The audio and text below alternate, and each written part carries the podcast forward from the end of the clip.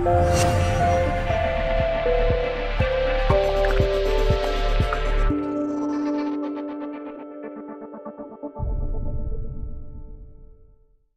diváci, dovolte, aby som vás privítal pri ďalšom vydaní relácie Veci verejné, dialógy, diskusie a polemiky. Našou dnešnou témou budú najzásadnejšie zahranično-politické udalosti roka 2019 a najočakávanejšie udalosti roku 2020. A našim dnešným hostom bude Ľubo Huďo, známy to e, zahranično-politický komentátor a expert na zahraničie. Takže vítaj. Dobrý deň. No, e, bude sa to síce až v útorok eh, vysielať, ale práve včera bola veľmi zásadná vec, zásadná blízkovýchodná iniciatíva prezidenta Trumpa, ktorý ohlasoval ako keby, že epochálnu dohodu alebo možnosť dohody, ktorej cieľom je utvorenie palestinského a izraelského štátu, s tým ale, že vlastne mali by akceptovať tie veľké osady na západnom brehu Jordánu a vlastne ako keby cena za mier alebo za nejaké trvalé usporiadanie je, tuším, anexia 30% územia. Nedávno vo voľbách, ktoré skončili patom, ale o tom budeme ešte hovoriť, vlastne vyšiel Netanyahu s iniciatívou, tiež, že tuším 30 alebo 40% západného brehu Jordánu chcel anektovať. Základná otázka znie, je to vôbec e, realizovateľné? Má šancu toto e, byť presadené? Vieme, že Mahmud Abbas to striktne odmietol. E, ako vidíš túto iniciatívu? Ako na Slovensku zvykneme tak či to hovorievať, je to neverending story. To je nekonečný príbeh od vzniku štátu Izrael, dosiahnutie nejakých mierových dohôd, presadenie mierového plánu, ten neustály konflikt vlastne medzi semickými bratmi, a teda židovský národ, palestínsky národ a vôbec tie vzťahy, ktoré tam sú, arabské krajiny, celý Blízky východ, je poznamenaný dá sa povedať takou vzájomnou nevraživosťou. Tá ochota ku kompromisom tam evidentne chýba. Navyše, Prichádzajú s mierovým plánom Američania. Teda americký establishment, povedzme si americký prezident Bielý dom. Automaticky nemajú dôveru u arabských krajín, okrem teda spojencov Oman, Bahrajn, Saudská Arábia a táto sunnická klika, ale pokiaľ ide o samotných palestínčanov, pokiaľ ide o Irán, pokiaľ ide o šítske e, združenia rôzne, či už je to e, Hizbalách, či sú to jemenskí šítsky povstalci, Irán, všetci aj tento plán odmietajú. Pretože žiaľ je to častokrát postavené na tom, že Spojené štáty lobujú v prospech Izraela. A akýsi spravodlivý návrh, že budú dva štáty, palestínsky, izraelský, to je to, čo som povedal, to sa hovorí dlhodobo. Ale ako realizovať niečo podobné, keď? Základný problém, ktorý tam spočíva, ty si to už spomínal, okupované územia. Aj v tejto dohode Netanyahu, to je dohoda, včera bola dohodnutá, dnes už tlač píše, že je nevyvážená, je nevyrovnaná, je jednostranná. Nie žiadnym tajomstvom v prípade Spojených štátov, každý americký prezident, každý, aj tento Donald Trump, aj či to bola Hillary Clintonová, alebo ako kandidátka na prezidentku, ktokoľvek z kandidátov prichádza do APECu. Americko-izraelský výbor pre vzťahy s verejnosťou. Tam sa presadzuje tá proizraelská sionistická politika. Nedovolí si americký prezident robiť iné kroky. No len napríklad Barack Obama bol tvrdo proti rozširovaniu osád a to kritizoval a tie vzťahy s Netanyahu boli oveľa chladnejšie.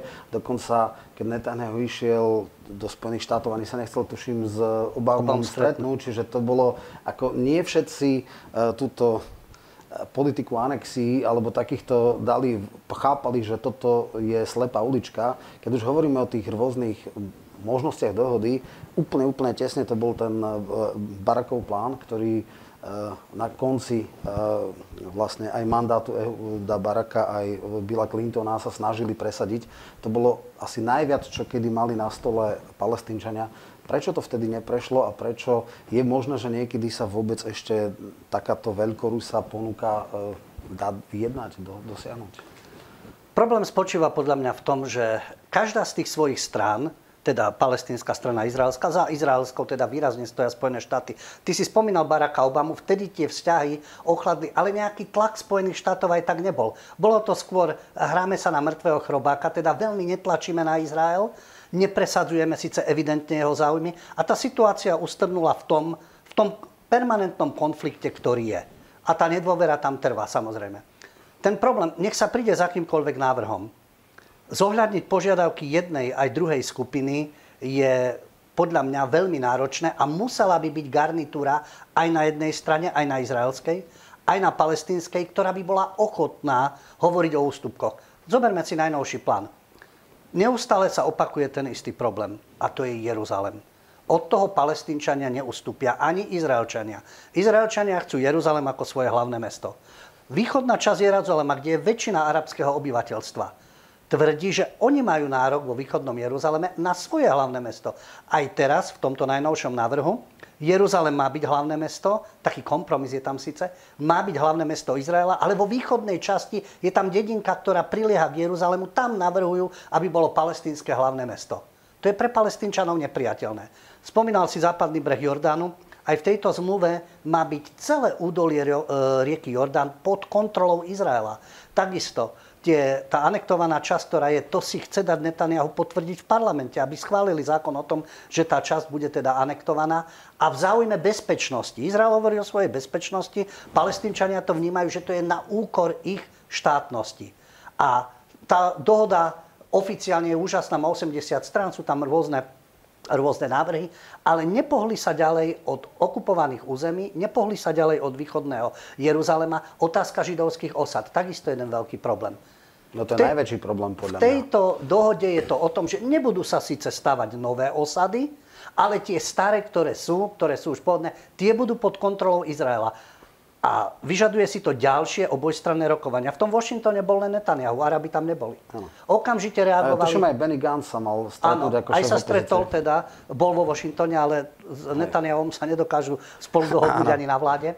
A okamžite, ako bola tá dohoda teda, um, teda ponúknutá v Bielom dome a vlastne okolo nej boli také komentáre z týchto miest, pokiaľ ide o Netanyahu a, a Trumpa, aké je to úžasné, ako teraz už keď chcú tí palestínčania mier, už musia na to pristúpiť.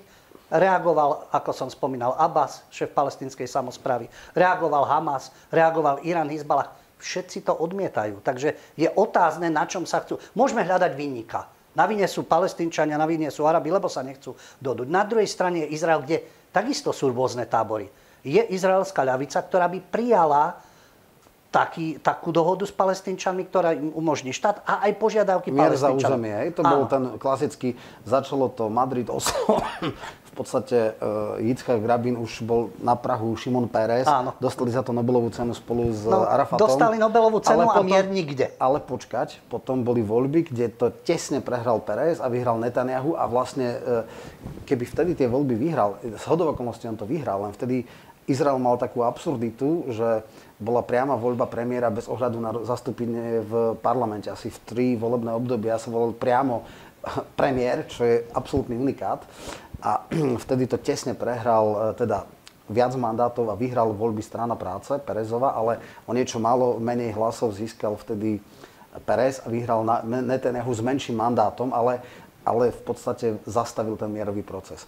Potom najbližšie boli za Ehudu a Baraka, keď znova stará pra, strana práce. Dneska je strana práce absolútne marginálna strana. Na páru oných je na hranici. Čiže to svedčí aj o politickej situácii v Izraeli. Akože je tu určitá časť izraelského obyvateľstva židovského naklonená ľavici a naklonená dohoda s palestínčanmi. Potom je tu radikálna časť, ktorá sníva o veľkom Izraeli. A potom je tu tá časť, ktorú v našich podmienkach by sme, ako je Likud, alebo Modrá a Biela, alebo... Modrá biela sú tí centristi. To je, centristi. No.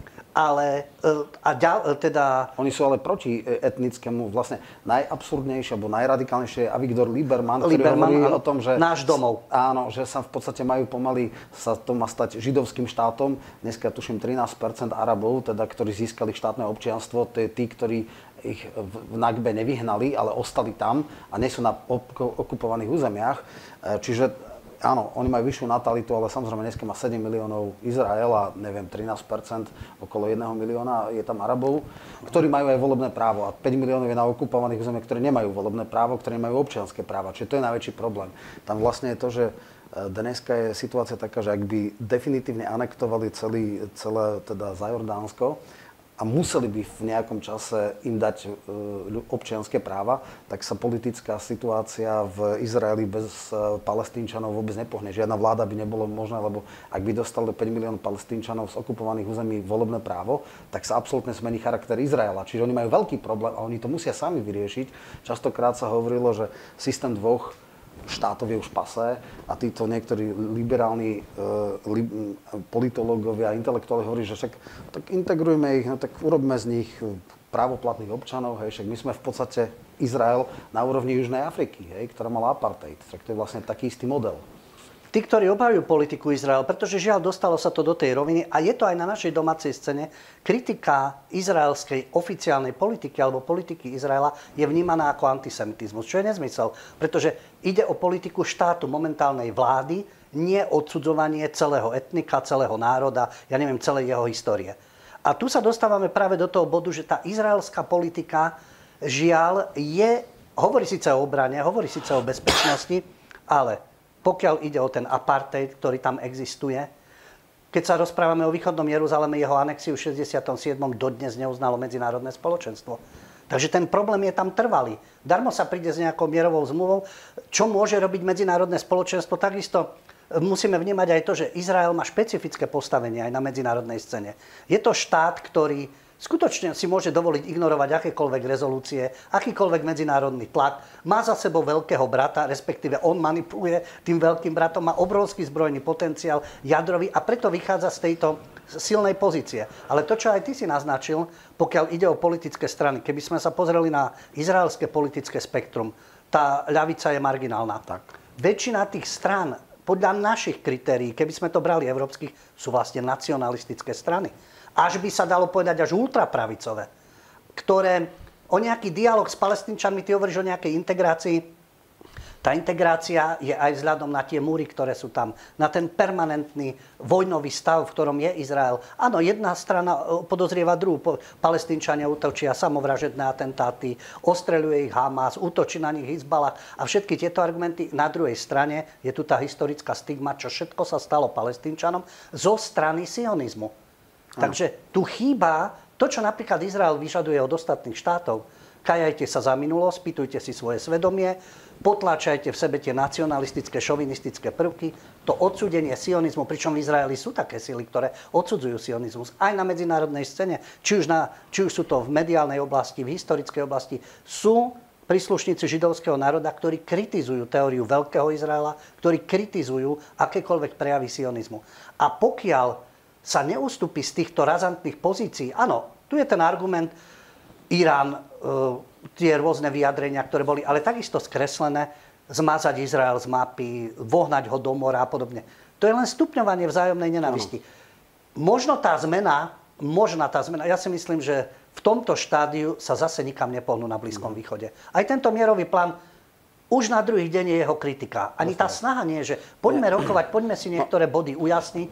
Ten permanentný napätý stav, dovolím si povedať, je to aj v tom, môžeme sa baviť o ľavici, o pravici, ale ten etnický a náboženský základ je v tej časti Blízkeho východu veľmi silný. Je to ten civilizačný aspekt, my sa tu môžeme politologicky rozprávať o kompromisoch a čo by sa politicky dalo dosiahnuť. Sú to národy, etnika, ktoré sú veľmi agresívne naladené, neochotné ku kompromisom, vzájomne vyvolávajúce nenávisť a pociťujúce strach. Arabský svet z Izraela, Izrael z arabského sveta. No a to potom súvisí aj s ďalšími konfliktami a politikou veľmoci v tej oblasti. Samotný Izrael, to, čo sa rozprávame o tejto mierovej dohode, to všetko sú pekné politické aktivity, ale obávam sa, nechcem byť skeptik, bodaj by to už niekedy skončilo kdekoľvek boli tieto, tieto dlhodobé, či už občianské alebo etnické nepokoje, budeme sa rozprávať napríklad o Brexite, Severné Irsko, čo sa tam dialo za celé to obdobie, koľko ľudí zahynulo. A sú tu striedavé obdobia akéhosi pokoja v tomto Izraeli, úplne zavádzajúce, čo si dovolím povedať. Nedávna návšteva prezidentky Čaputovej v Izraeli, keď pre podcast denníka N, Kosher podcast, sa vyjadri, že navštívila Izrael a aké je tam mierové spolužitie rôznych náboženstiev, etnik. E, no možno keď prichádza štátnik, tomu nerozumie. No. Keď prichádza štátnik a má okolo seba ochránku a počúva len určitú verziu udalosti. Žiaľ, od vzniku štátu Izrael a ešte predtým, keď bol pod britskou správou, nikdy tam nebolo mierové spolunažívanie. No. Zo pár predstaviteľov sa dokáže pri stole o niečom rozprávať, ale celkovo tie vzťahy, žiaľ aj tou minulosťou, sú tak historicky narušené, že nie a nie sa dopracovať nejakým vzájomným kompromisom. Dobre, ja len, e, áno, prvá základná vec je, že ten Trumpov plán je absolútne strany izraelskej strane a Čo je veľmi nevýhodný. Čo neprekvapuje, a druhá samozrejme. vec je, že áno, čak on mal to známe aj vyhlásenie, pozadie, že aj neexistuje, že ak dneska by niekto e, z židovskej komunity nevolil e, republikánov, tak je absolútne bezcharakterný, lebo nikto viac nerobil. Tuším, že jeho zať uh, uh, Kašner. Kašner vlastne je ako keby... Patrí takisto do tejto áno, komunity. On robil aj to, že v podstate zabezpečil, že presun a uznanie Jeruzalema ako uh, hlavného mesta, presun ambasády, čo je... Teraz sa snažia o taký kompromis, že ako sa Trump vyjadril, americká ambasáda bude aj v tej východnej časti Jeruzalema pre Aha, palestínčanov. jasné. Ale to sú také, ma- To sú také, také také marginality, ústupky, hej, jasné. že na to im palestínčania a tá arabská šíická vetva, ktorá nespolupracuje so Spojenými štátmi, tak ako suniti, tým na to neskočia a to nepríjmu. No, ja samozrejme som veľmi intenzívne sledoval celý ten proces od prvej intifády a e, od teda tej stvorenia autonómie. E, nebudeme riešiť úplne historické veci, že vlastne v 67. čakali dohodu a uznanie Izraela, aby e, tie strany ľavicové, teda e, strana práce bola vtedy vraj ochotná dať. To sa prepáslo. Zajímavé boli teda Madrid-Oslo a potom vlastne ten model ešte posledný krát, paradoxne najväčší z Jastrabov Ariel Sharon, odišiel z Likudu, založil Kadimu spolu s, s Šimonom Perezom. To bolo veľmi divoké spojenie, ale on vtedy odišiel z Gazy. Gaza je vlastne eh, bez židovských osád a vlastne chcel uzatvoriť tento eh, konflikt nejakým, nejakým kompromisom. Ale vlastne v posledných 5-7 rokoch to je úplne zmrazený konflikt, nič sa neposúvalo. Teraz prišla táto veľmi nevyvážená dohoda a vlastne aj v Izraeli, v izraelskej politike, tí, tie holubice ako keby sa vytrácali. Strana práce sa stáva absolútne marginálnou. Kadima úplne vy, vy, vyšumela, už vôbec neexistuje. Teraz jej nástupcom je vlastne Benny Gantz, tá bielomodrá. A problém je v tom, že stratila sa akcieschopnosť izraelskej politiky, tam vnútorne sú tak rozbití, že tri e, voľby po sebe e, vlastne nie je schopná izraelská vláda, tá izraelský parlament zostaví, alebo Kneset vládu. E, ako keby vôbec chýba nejaká jasná vízia, v čom je rozbitie tejto politiky. Akože vlastne klasický mierový proces už odpískali do tohto do tejto iniciatívy už vlastne sa nebralo, že riešenie na úrovni dvoch štátov je pasé, že vlastne treba nejak integrovať sa. Liberman, tuším, bol práve ten, ktorý e, žiadal, aby neboli náboženské strany v koalícii a aby e, teda bola nejaká dohoda, veľká koalícia, ale Benny Gantz vyhral voľby o jeden mandát v Knesete, ale Netanyahu sa za žiadnu cenu nechce vzdať, je trestne stíhaný. Ako vlastne vidíš, vnútorne je schopná izraelská politická scéna vnútorne sa vnútroizraelsky dohodnú na nejakom konkrétnom postupe, nejakej reálnej a presaditeľnej vízii? Keď hovoríš o tej koalícii národnej jednoty, ktorá mala vzniknúť a mala teda Netanyahu a Gantz, nedokážu sa medzi sebou dohodnúť. A Viktor Liberman, náš domov, ruskí imigranti, ktorí sú tam, židovskí, moldavský. On je z Moldavska. z Moldavska. Ale tá strana, náš domov, tam sú väčšinou teda ruskí Väčšinou, imigranti. Áno, však aj majú s azbukou tie... Áno, čiže reprezentuje hlavne túto časť. A ako si aj naznačil, na jednej strane hovoril o náboženských stranách. Jemu prekáža, že Netanyahu sa nechce vzdať podpory ultraortodoxných.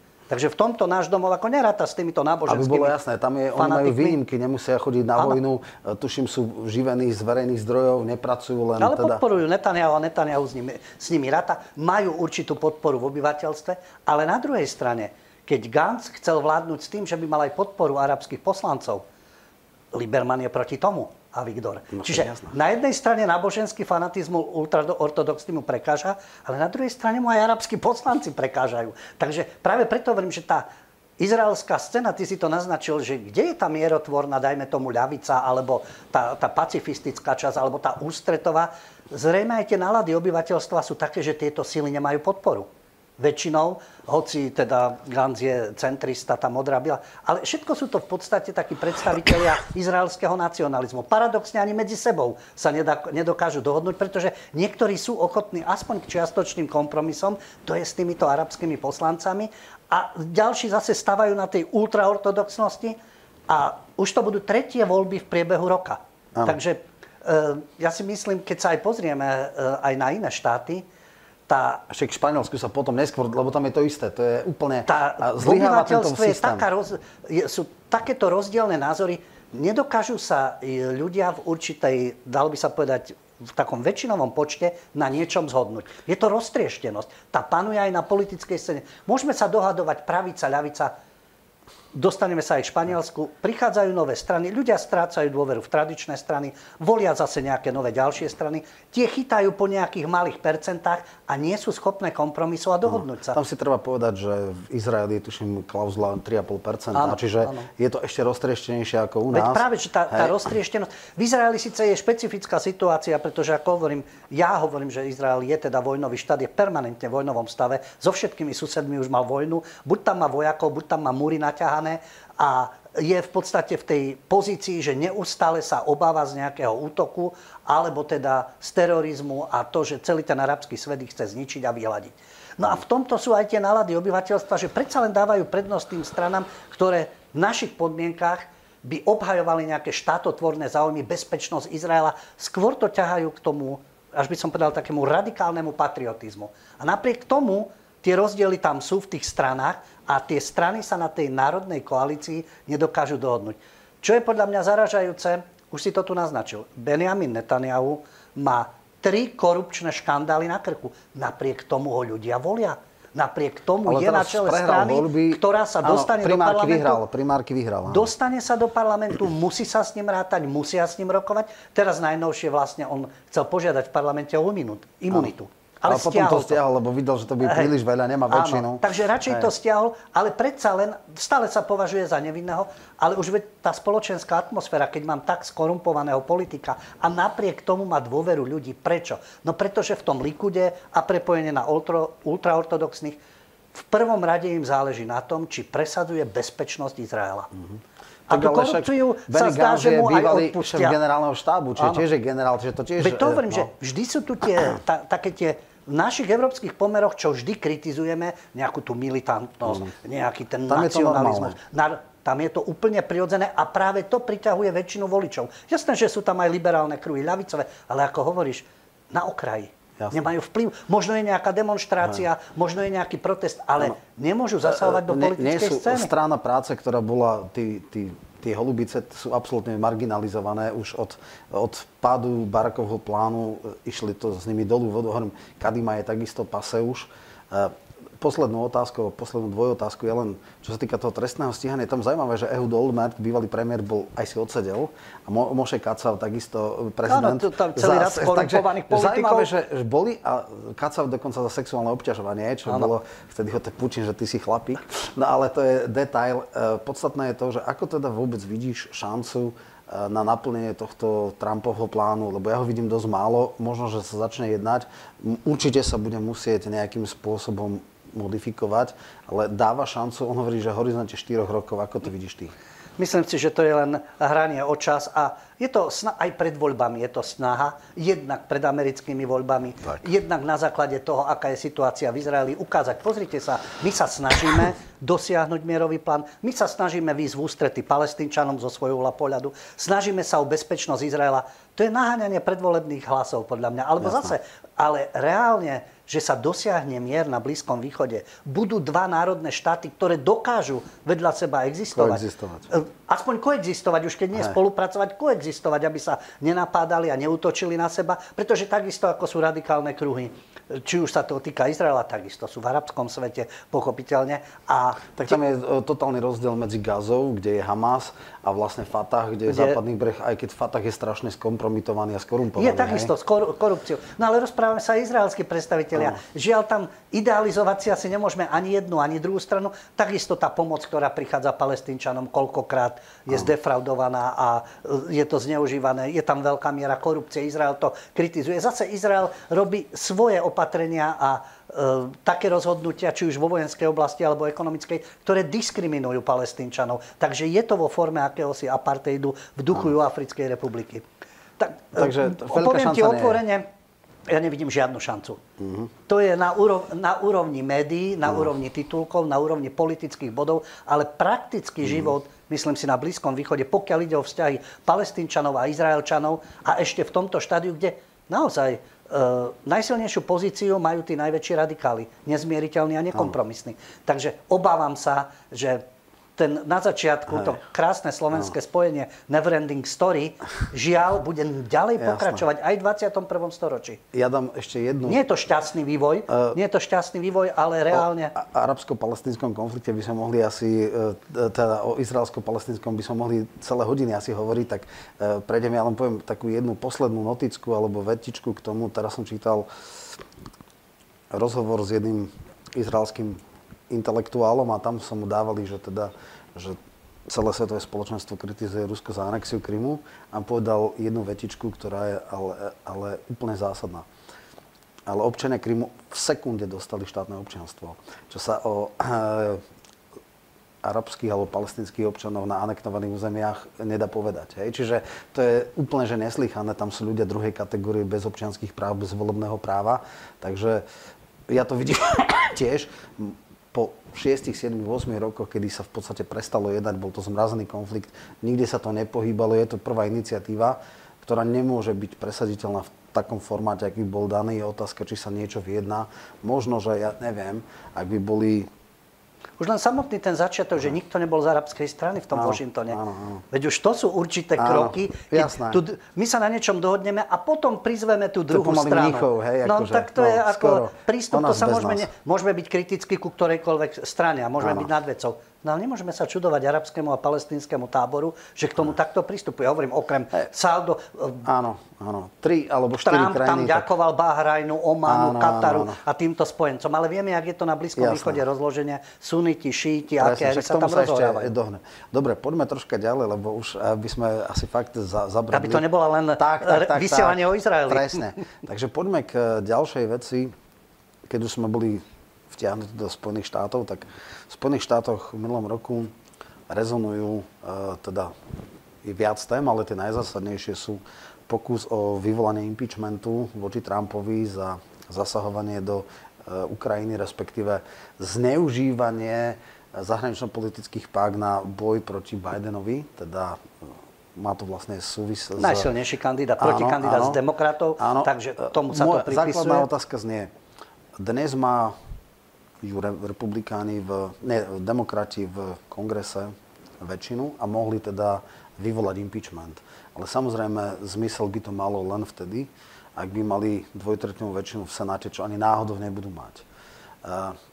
Vlastne týmto aktivitou veľa demokratických kongresmenov nebolo trikrát nadšených, že Nancy Pelosi vyšla nejaká tzv. progresívna časť demokratov, lebo ono v kone, jednak nič tým nedosiahnu, jednak strašne to mobilizuje aj Trumpových voličov. Neuvedomujú si, alebo si myslia, že im to môže pomôcť, alebo prečo to vlastne robia? Má to vôbec nejakú logiku? Má to nejaké rácio? Na prvý pohľad to nemá rácio, pretože e, Trumpa bez ohľadu na to, či je niekomu Trump sympatický alebo nesympatický, aký je prezident, aké kroky robí, ako sa vyjadruje, ako pristupuje k médiám, princíp Vyhral voľby, takisto spochybňovanie. Od prvej chvíle, od 2016. je spochybňovaný v úrade. Dosiahlo, dosiahli to do takého štádia, že vlastne pred ďalšími voľbami 2020 začínajú s impeachmentom, teda že porušil, e, porušil svoj sľub, zneužil svoje právomoci, obštrukcie voči kongresu a chcú ho znovu spochybniť ako prezidenta a znemožniť.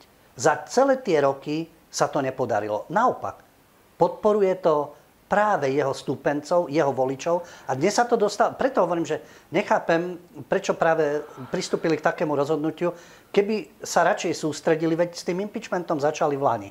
Ano. Veď už sa mohli sústrediť na predvolebnú kampaň Presne 2020. Tak. Sústrediť sa na svojich kandidátov, na silný program, na kritiku tých jednotlivých krokov Trumpových, pretože tento impeachment, tak si, ako si to aj naznačil, snemovne reprezentantov majú väčšinu, tak to spustili, ale v Senáte ju nemajú môžu ten čas naťahovať. Tento týždeň by to už skončilo, ak by nepredvolávali ďalších svetkov. Ale aj v Senáte sú republikáni, zatiaľ sú dvaja. Ak sa nájdu štyria, budú predvolávať ďalších svetkov, napríklad Boltona, a môže sa to naťahovať ďalej, ale s veľkou pravdepodobnosťou to skončí oslobodením Trumpa. Sú nejaké, sú nejaké prieskumy, že či to mobilizuje demokratických voličov, že ako je to dvojitá mobilizácia. Na jednej strane samozrejme to, to skalné jadro, že pozrite sa nášho Trumpa, chcú a teraz akože pozrite sa tí hnusní progresívni demokrati. Na druhej strane vyťahovaním rôznych kaos a prepieraním mobilizuje to aspoň aj demokratov, pomáha to aj im, uh, nejak zmobilizuje to aj viac ich voličov, aby prišli teda voliť v tom novembri? Vždy to závisí od voličov. Niekto bude demokrat a republikán väčšine, nech sa deje čokoľvek. No ale ten, ten swing, tý, ako, ktorý raz tak, raz tak. No, to si myslím, že to ešte stále nie je rozhodnuté. Tam ešte e, na podiv, celá tá kampaň od 2016. Trump by mal byť s tou svojou popularitou ešte oveľa nižšie, ako je v súčasnom stave. Takže ja mám dojem, že sa jeho pozícia upevňuje. Mm. Ale vrátil by som sa teda k tomu, Demokrati, keď od začiatku spochybňujú Trumpa, a tá kampaň už e, trvá dlhodobo, najprv to bola ruská karta. Oh. Nepotvrdilo sa to. Mullerová správa bola o tom, že neexistujú dôkazy, aby Trump spolupracoval s Ruskom, ohrozil americký demokratický systém a vďaka nejakej ruskej pomoci sa dostal do svojej pozície. Jeden z najvýznamnejších demokratov, demokratov kongresmenov, Adam Schiff, neustále tvrdil, že o tomto budú dôkazy. To sa potvrdí. Nepotvrdilo. Znovu s impeachmentom, teraz keď prichádza, znovu sa zdá, že sa to nepotvrdzuje. Týmto demokrati strácajú, ako vyvíjajú neustály tlak, ale myslím, že tým sa diskritujú v očiach spoločnosti. A čo je paradoxné, to asi o niečom veľa svedčí. CNN, ináč modla aj pre našich novinárov, prestitútov CNN, ako jeden spolahlivý zdroj, nespochybniteľný. A CNN od začiatku 2016. spochybňovali Trumpa. Spochybňovali to, že bol zvolený čestným spôsobom, oprávnenie, že nebola tam nejaká, nejaké ovplyvňovanie z Ruska a v podstate viedli nemu permanentnú kampaň, že na poste prezidenta nemá čo robiť, je nespoľahlivý a vlastne dehonestuje obraz Spojených štátov. Vytrvalý kampaň.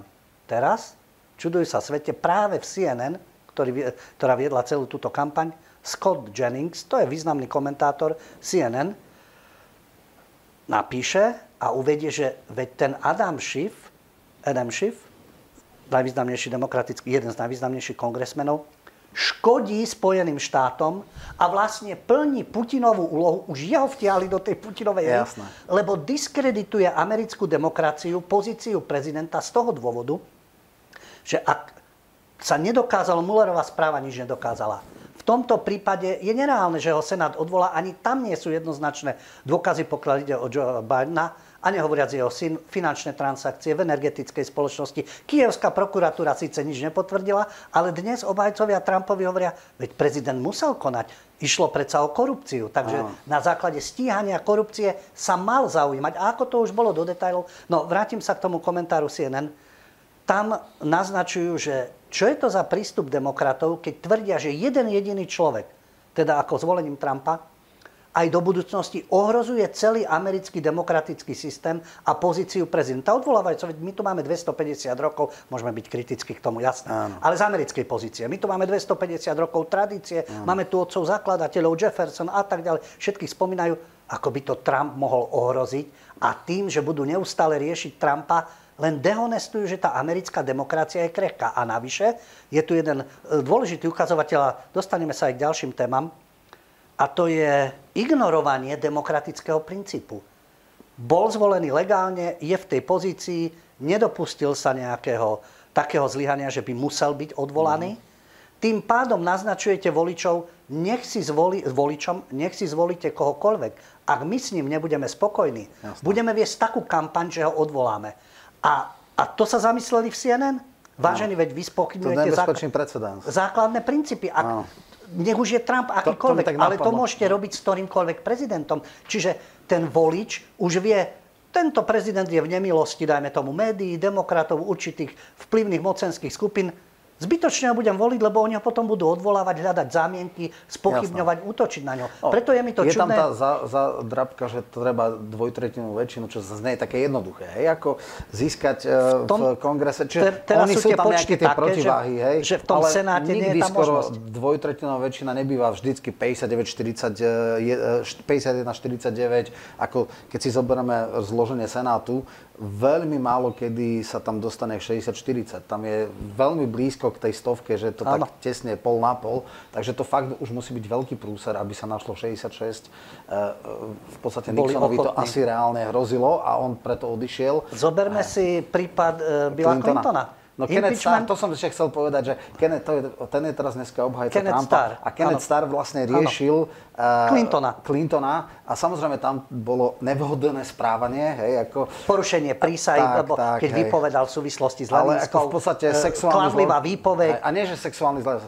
nevhodné sexuálne uh, jednanie, hej, čo teda je úplne iná váha oproti tomu, hej, keby bol, uh, kandidoval nejakého pastora alebo biskupa v poriadku, je to káva, ale keď si zoberieme, čo robil Kennedy uh, s Marilyn Monroe v oválnej pracovni, tak ako, hej, no.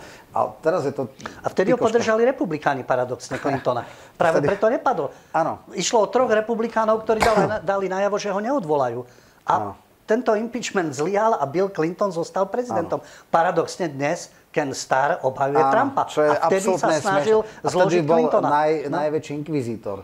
Dobre, poďme ešte k tomu, keď už hovoríme, e, začínajú prebiehať primárky, samozrejme zaujímavé sú demokratov, tuším, boli nejakí ohlásení vyzývatelia aj Trumpa, ale nebýva zvykom, že by úradujúci prezident mal šancu byť ohrozený nejakým vyzývateľom. E, v Ajove, tuším, 2. E, februára začínajú primárky a potom New Hampshire a celé tie ďalšie začínajú tie debaty kandidátov sú už dobrý pol rok dalo sa očakávať, že teda pôjde do toho Sanders. E, prekvapivo Vorenová najprv sa dosť chytila, teraz tak troška klesá. E, Joe Biden a Blomberg. E, ako to ty vidíš podľa marketérov alebo analytikov najväčšiu šancu poraziť Trumpa má stredový Biden? ale zase ten človek nemá emóciu, je roky v establishmente a tak ďalej, že ten mobilizačný faktor tam bude taký, že nie je moc. A samozrejme, všetci sú vekovo okolo 70 plus, hej. Uh, ako vidíš ty šancu, teda kto sa chytí v primárkach a či sú schopní, to je veštenie, ja viem, ťažké, no, uh, v, postaviť kandidáta, ktorý by dokázal vyhrať nad Trumpom? Rovnocenného kandidáta. Povedzme si otvorene, voľby sú, e, potvrdzuje sa to aj v iných krajinách, povedzme si, potvrdilo sa to aj u nás, na Slovensku. Voľby sú záležitosťou PR, ako máš kampaň a peňazí. Volič v tomto prípade, dovolím si povedať, je častokrát nevyspytateľný. Mm-hmm. Máme zásadných... Vo... Ja len krátko teraz ma hneď napadlo. Ak by to tak bolo, tak potom Blomberg je najväčší favorit. Áno, k tomu práve spejem, že kto by mohol ako... Uh, Sanders je zaujímavý pre určitú... On je už označovaný za socialistu, pomaly za komunistu, s svojimi týmito liberálnymi názormi oslovuje najmä mnohých mladých Američanov, alebo zdá sa, ako keby mal vytvárať alternatívu medzi tým radikálnym krídlom republikánov a medzi demokratmi, ale e, Veď vlastne ho podrazili v demokratickej strane, pokiaľ išlo o Hillary Clintonovu. Inak on je ale nezávislý senátor, bol, až potom sa pridal, čiže on ano. kandidoval vo Vermonte, tuším, vo Vermonte. nezávislý, až potom sa nejak dal, čiže on ani do štruktúr nejak veľmi nepatril. On bol primátorom nejakého stredne veľkého mesta a potom sa stal senátorom. Takže zdá sa mi, že v tomto smere sú Američania e, verní takým tradíciám buď republikán alebo demokrat a práve tí, z tých najsilnejších pozícií. Čiže niekto, keď príde aj s nejakou treťou cestou, s určitou alternatívou, nechytí taký ten dostatočný počet amerických voličov. Ty si to naznačil. To reálne je, Joe Biden je teoreticky ako najsilnejší protikandidát proti Trumpovi. Ale vzhľadom na to, čo sa deje aj s impeachmentom, a keď teda Trump bude oslobodený, padne tá téza, že Joe Biden je nejak ublížený, že mu ublížil Trump, lebo zisťoval niečo na Ukrajine, kompromitujúce materiály, čo sa dialo na Ukrajine, syn, finančné machinácie, súčasť establishmentu, ale aj Bloomberg je súčasť, všetci sú súčasť establishmentu, si povedzme, Áno. veď tí ľudia z no, tých no, svojich ten ekonomických Sanders pozícií... má viacej od malých prispievateľov, ten je taký Beriem ten teraz radikál. Bloomberga a, a, Bidena. a Bidena. A ďalších, alebo a Vorenová? Clinton, Clintonová, keď bola Vorenová. Myslím si, ak to mám otvorene povedať, tie nádeje, ta, taký kandidát, onaký kandidát, ty si to meno dnes už spomínal v nelichotivej súvislosti, ale podľa môjho osobného názoru dôležitý je faktor v Spojených štátoch, o ktorom mnohí nechcú oficiálne počúvať, je to deep state. Deep state nastavuje určité figurky. Môže to byť, aj Trump je veľmi zámožný človek, aj Bloomberg je veľmi zámožný človek. Takže myslím si osobne, to sú figurky, ktoré majú zaujať voličov. Nejaká rázna, radikálna zmena, veď aj ten Trump, hoci je kritizovaný, eh, za tú svoju prostorekosť, za tú svoju kritiku médií, takisto nie je niekým, kto by ohrozoval establishment. Možno v určitých vyjadreniach, postojoch, ale tá celková americká politika sa nemení. Jasné. Ani v prípade iných prezidentov. Coca-Cola, Pepsi-Cola, demokratia. Naznačoval si Obama, akože... no tak Obama bol miernejší. Ale tá americká politika v niektorých tých domácich rozhodnutiach sa čiastočne zmení, ale celkovo ten americký e, štýl politiky dominancie vo svete a účtovania so všetkými, ktorí im nepodliehajú, je rovnaký.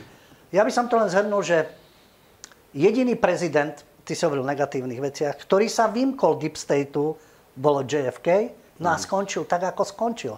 A ty, bol tam atentát Jasne. na Regana Hinckley, ale ten chcel zaujať Jodie Foster. To, Jasne, bolo, to, bolo to, to nemalo s politikou nič spoločné. Vy, narušený človek. Ale áno. v tomto prípade, ja si myslím, či Bloomberg, alebo ktokoľvek, alebo Biden, alebo Trump, tá skutočná razantná zmena systému v Spojených štátoch, celkovo zahraničnej politiky, domácej scény, myslím si, že či vyhra Trump, alebo Biden, alebo Bloomberg, určitým skupinám možno sa zlepší to postavenie v mhm. rámci Spojených štátov, ale ozdravenie amerického systému mm-hmm. ako celku a vo vzťahu k zahraničiu nenastane ani po ďalších voľbách. Čiže ty osobne Sandersa eh, a Warrenovú prípadne nepokladáš za reálnych eh, výťazov čo len primárok, že nakoniec ten e, stranický establishment, tak ako hral na Clintonovu proti Sandersovi, že vlastne neumožní týchto, e, týchto dvoch. Tak Warrenová je taká akože derivát uh,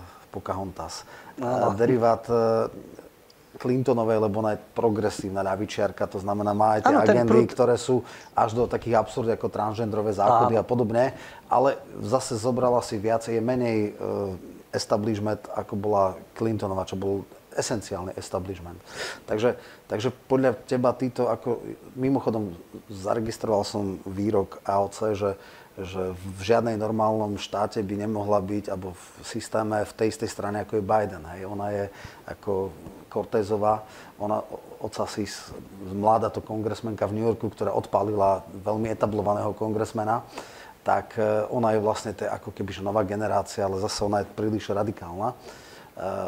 Takže teda ty si myslíš, že len tak mimochodom pokiaľ viem, Blomberg eh, vôbec sa ešte nechytá v primárkach, čiže neviem ako nomináciu. Nemusia mu pomôcť ani jeho miliardy, no, ani presne tak, presne tak. Eh, my, čo troška si pamätáme, si pamätáme, ale on išiel mimo systému Rozperot. V podstate Áno. robil obrovských 13 miliónov hlasov, dostal a paradoxne nula voliteľov, čo je absurdný model uh, volieb, že, že vlastne jeden čas to vyzeralo dokonca, že porazí jedného z tých stranických kandidátov, že bude mať viacej, až potom teda začal uh, strácať.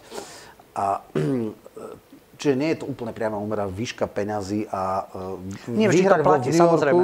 je iná vec, ktoré New York a Kalifornia, to sú jasné. Ľudia sú poplatní kampani. Málo kto, alebo teda určitá časť voličov, ako hovorím, je nevyspytateľných, rozhodujú sa podľa Kedy kampane, budú tie super útorky, lebo tam sa vlastne rozhodne, kto sú, tam odpadnú väčšina kandidátov, už pôjdu dvaja, traja len. Áno. Čiže to bude niekedy v apríli, alebo tak Myslím, hej, myslím, takže. tak toho je.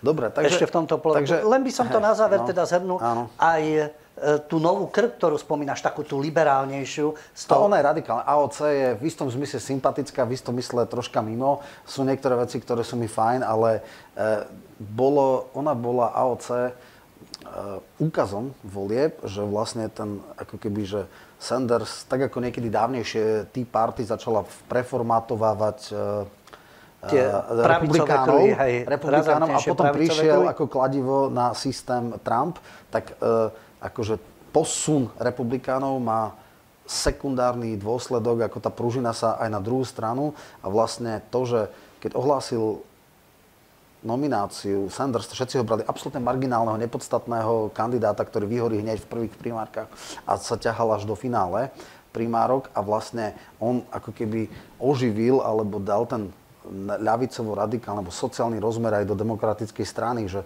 dneska ako v normálnych štátoch Biden a AOC by nemohli byť v jednej strane. Hej, to je jasné, to je šialené široká strana a práve systém dvoch strán deformuje, hej, keď on je niekde pomaly stredový alebo stredopravicový a ona je na európsky štandardná sociálna demokratka na americké pomery je úplne že radikálka. Hej. Takže... Ale tá tretia sila Spojených štátov momentálne neexistuje. V tých stranách áno, sa tých síce profilujú, sú v tých samotnej strane, hej.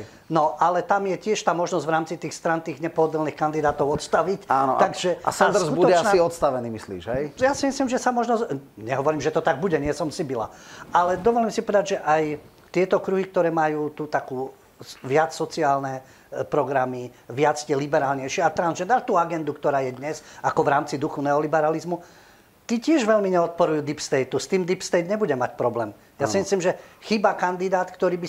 To tak ako sa uplína Trumpa, ale vzhľadom na to, z akého prostredia pochádza, kým je obklopený, že toto je vzdor tomu Deep Stateu, mm-hmm. toto je vzdor establishmentu.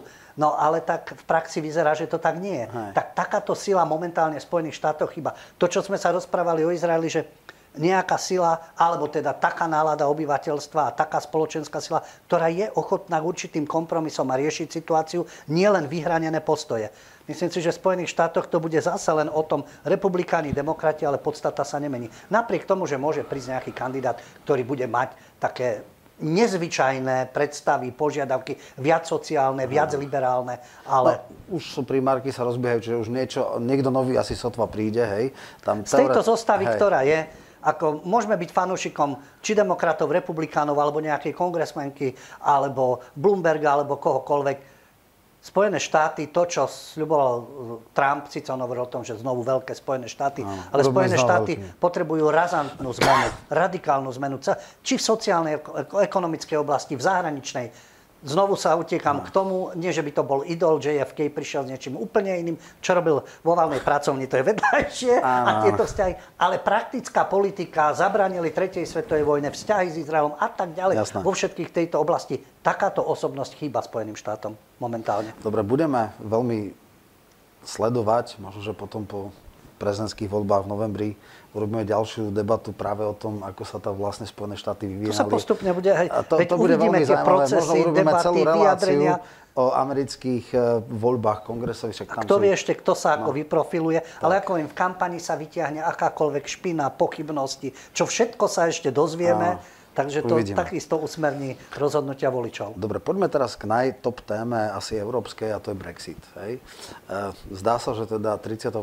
nastane, čiže tento piatok. A e, ten Brexit e, je nekonečný príbeh takisto. V podstate najprv ho vytiahol Cameron, aby si poslil svoje postavenie a spacifikoval svojich radikálov. Nevyšlo mu to, hej. Niekedy tie cynické kalkuly úplne inak vypália. Čo ale podstatné, Teresa May sa snažila presadiť nejakú dohodu s Európskou úniou a tam bola, pokiaľ ja som to teda sledoval, určite nie nejak šialené do ale relatívne som sa o tom venoval, najväčší problém bola tzv. írska poistka.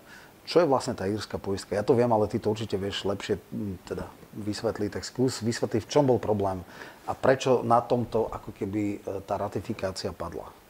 Problém írskej poistky je dedictvo britského kolonializmu. To je otázka Severného Írska. Pevná hranica medzi Severným Írskom a Írskou republikou. Íry na jednej strane, Íry na druhej strane. Ale Severné Írsko ako súčasť Veľkej Británie. Tam je konfesionálny problém, tam sú unionisti, teda katolíci sú... Katolíci, hej. protestanti, ale skôr by som to Viac povedal... protestantov v Alstrii, hej? Áno. To je ten problém. E, problém je to, že e, protestanti to sú vlastne pristahovalci z Anglicka, čiže unionisti, ktorí chcú byť s Britániou, a katolíci sú Íry. Čo je paradoxné, pretože keď je Írska republika a Severné Írsko a Írsky ostrov a Íry nemôžu byť spolu a sú rozdelení v dvoch štátoch, lebo koloniálne vlastne Británia vlastní Severné Írsko a nastala paradoxná situácia, dostaneme sa k írskej poistke, že už v podstate v Severnom Írsku je menej Írov ako unionistov. Menej či viacej? Menej. Menej. menej Protestantov je menej. No Pardon, jasné, tak. Katolíkov je no. Preto, tak, tak, uh, unionistov, probritských, áno. áno. Lebo majú vyššiu natalitu. Áno. Logicky. No veď o to no, no ide. No, no, no, no. A už dnes, aj keby bolo referendum, míry si nepomôžu, lebo ich je menej. v rámci uh, Severného Írska? Uh, unionisti, teda uh, alsterskí unionisti si myslíš? Tých je menej. Áno. Tak. Lebo hovoríš, Írov je menej, nie? Írov je viacej. Katolických Írov. Poďme, katolických Írov a protestantských, protestantských unionistov. unionistov. No a problém celý spočíva v tom, že Dosiahla sa mierová dohoda v 98. Ano. Konečne po tej občianskej vojne dohoda. to vzájomná, vzájomné Od roku zabíjanie. 69 začalo ten mimoriadný status, kedy sa... Vieme, Írska republikánska armáda zabíjanie aj na území Práva Anglicka. Íra, všetko, jasné. V 98. konečne mierová dohoda, veľkonočná. Skončilo to poslednom čase, no občas pravá Íra, teraz nová Íra zase s najnovším atentátom. A tie vzťahy sú tam veľmi citlivé. A v prípade, že by sa Británia, od, čo sa už aj deje, Brexit, mohlo dôjsť v Severnom Írsku znovu k tejto situácii, znovu k tejto občianskej... Narušili by sa vzťahy, ktoré teraz sú na inej úrovni medzi Írskou republikou a Severným Írskom. Práve o tú pevnú hranicu ide. To bola tá írska poistka, kde unionisti, ktorí sú Severnom Írsku. A oni držali Mayovej vládu. Áno. No, sú súčasťou koalície vždy vládnucej? No nie vždy. No nie, práve konzervatívci nikdy nepomohli. Oni boli s liberálmi. Uh, väčšinový systém spôsobuje, že to sú absolútne výnimočné koalície, len uh, Theresa May urobila predčasné voľby a zistila, že konzervatívci nemali viac väčšinu a boli prvýkrát za xx rokov Potrebovali vlastne unionistov. unionistov, aby veľmi tesnú väčšinu udržali a tým vlastne oni si dávali nad... A unionisti si dávali určité požiadavky, ktoré teda nevyhovujú zase Írsku a Európskej únii. A tá tvrdá hranica bola nepriateľná. To by vyvolalo znovu konflikt v Severnom Írsku, nehovoriac o tých odstredivých tendenciách, ktoré by nastali dobre, potom aj ja, ak v si to dobre pamätám, ak som to dobre ja naštudoval, tak je to to vlastne, že vlastne medzi Írskou a Alstrom alebo Severným Írskom bude zelená hranica, ako je dnes. Nebudú tam kontroly nič. Nebudú ale, clá, ale, nebude tak, problém s tovarom, čiže nebude ako problém s Severné Írsko bolo súčasťou Európskej e, colnej únie. Áno. A tým pádom ale všetky importy zo Severného Írska do Británie, teda tej inej Británie, kde je Wales a Škótsko, tak budú vlastne ako colne odbavované, ako keby prišli z Európskej únie.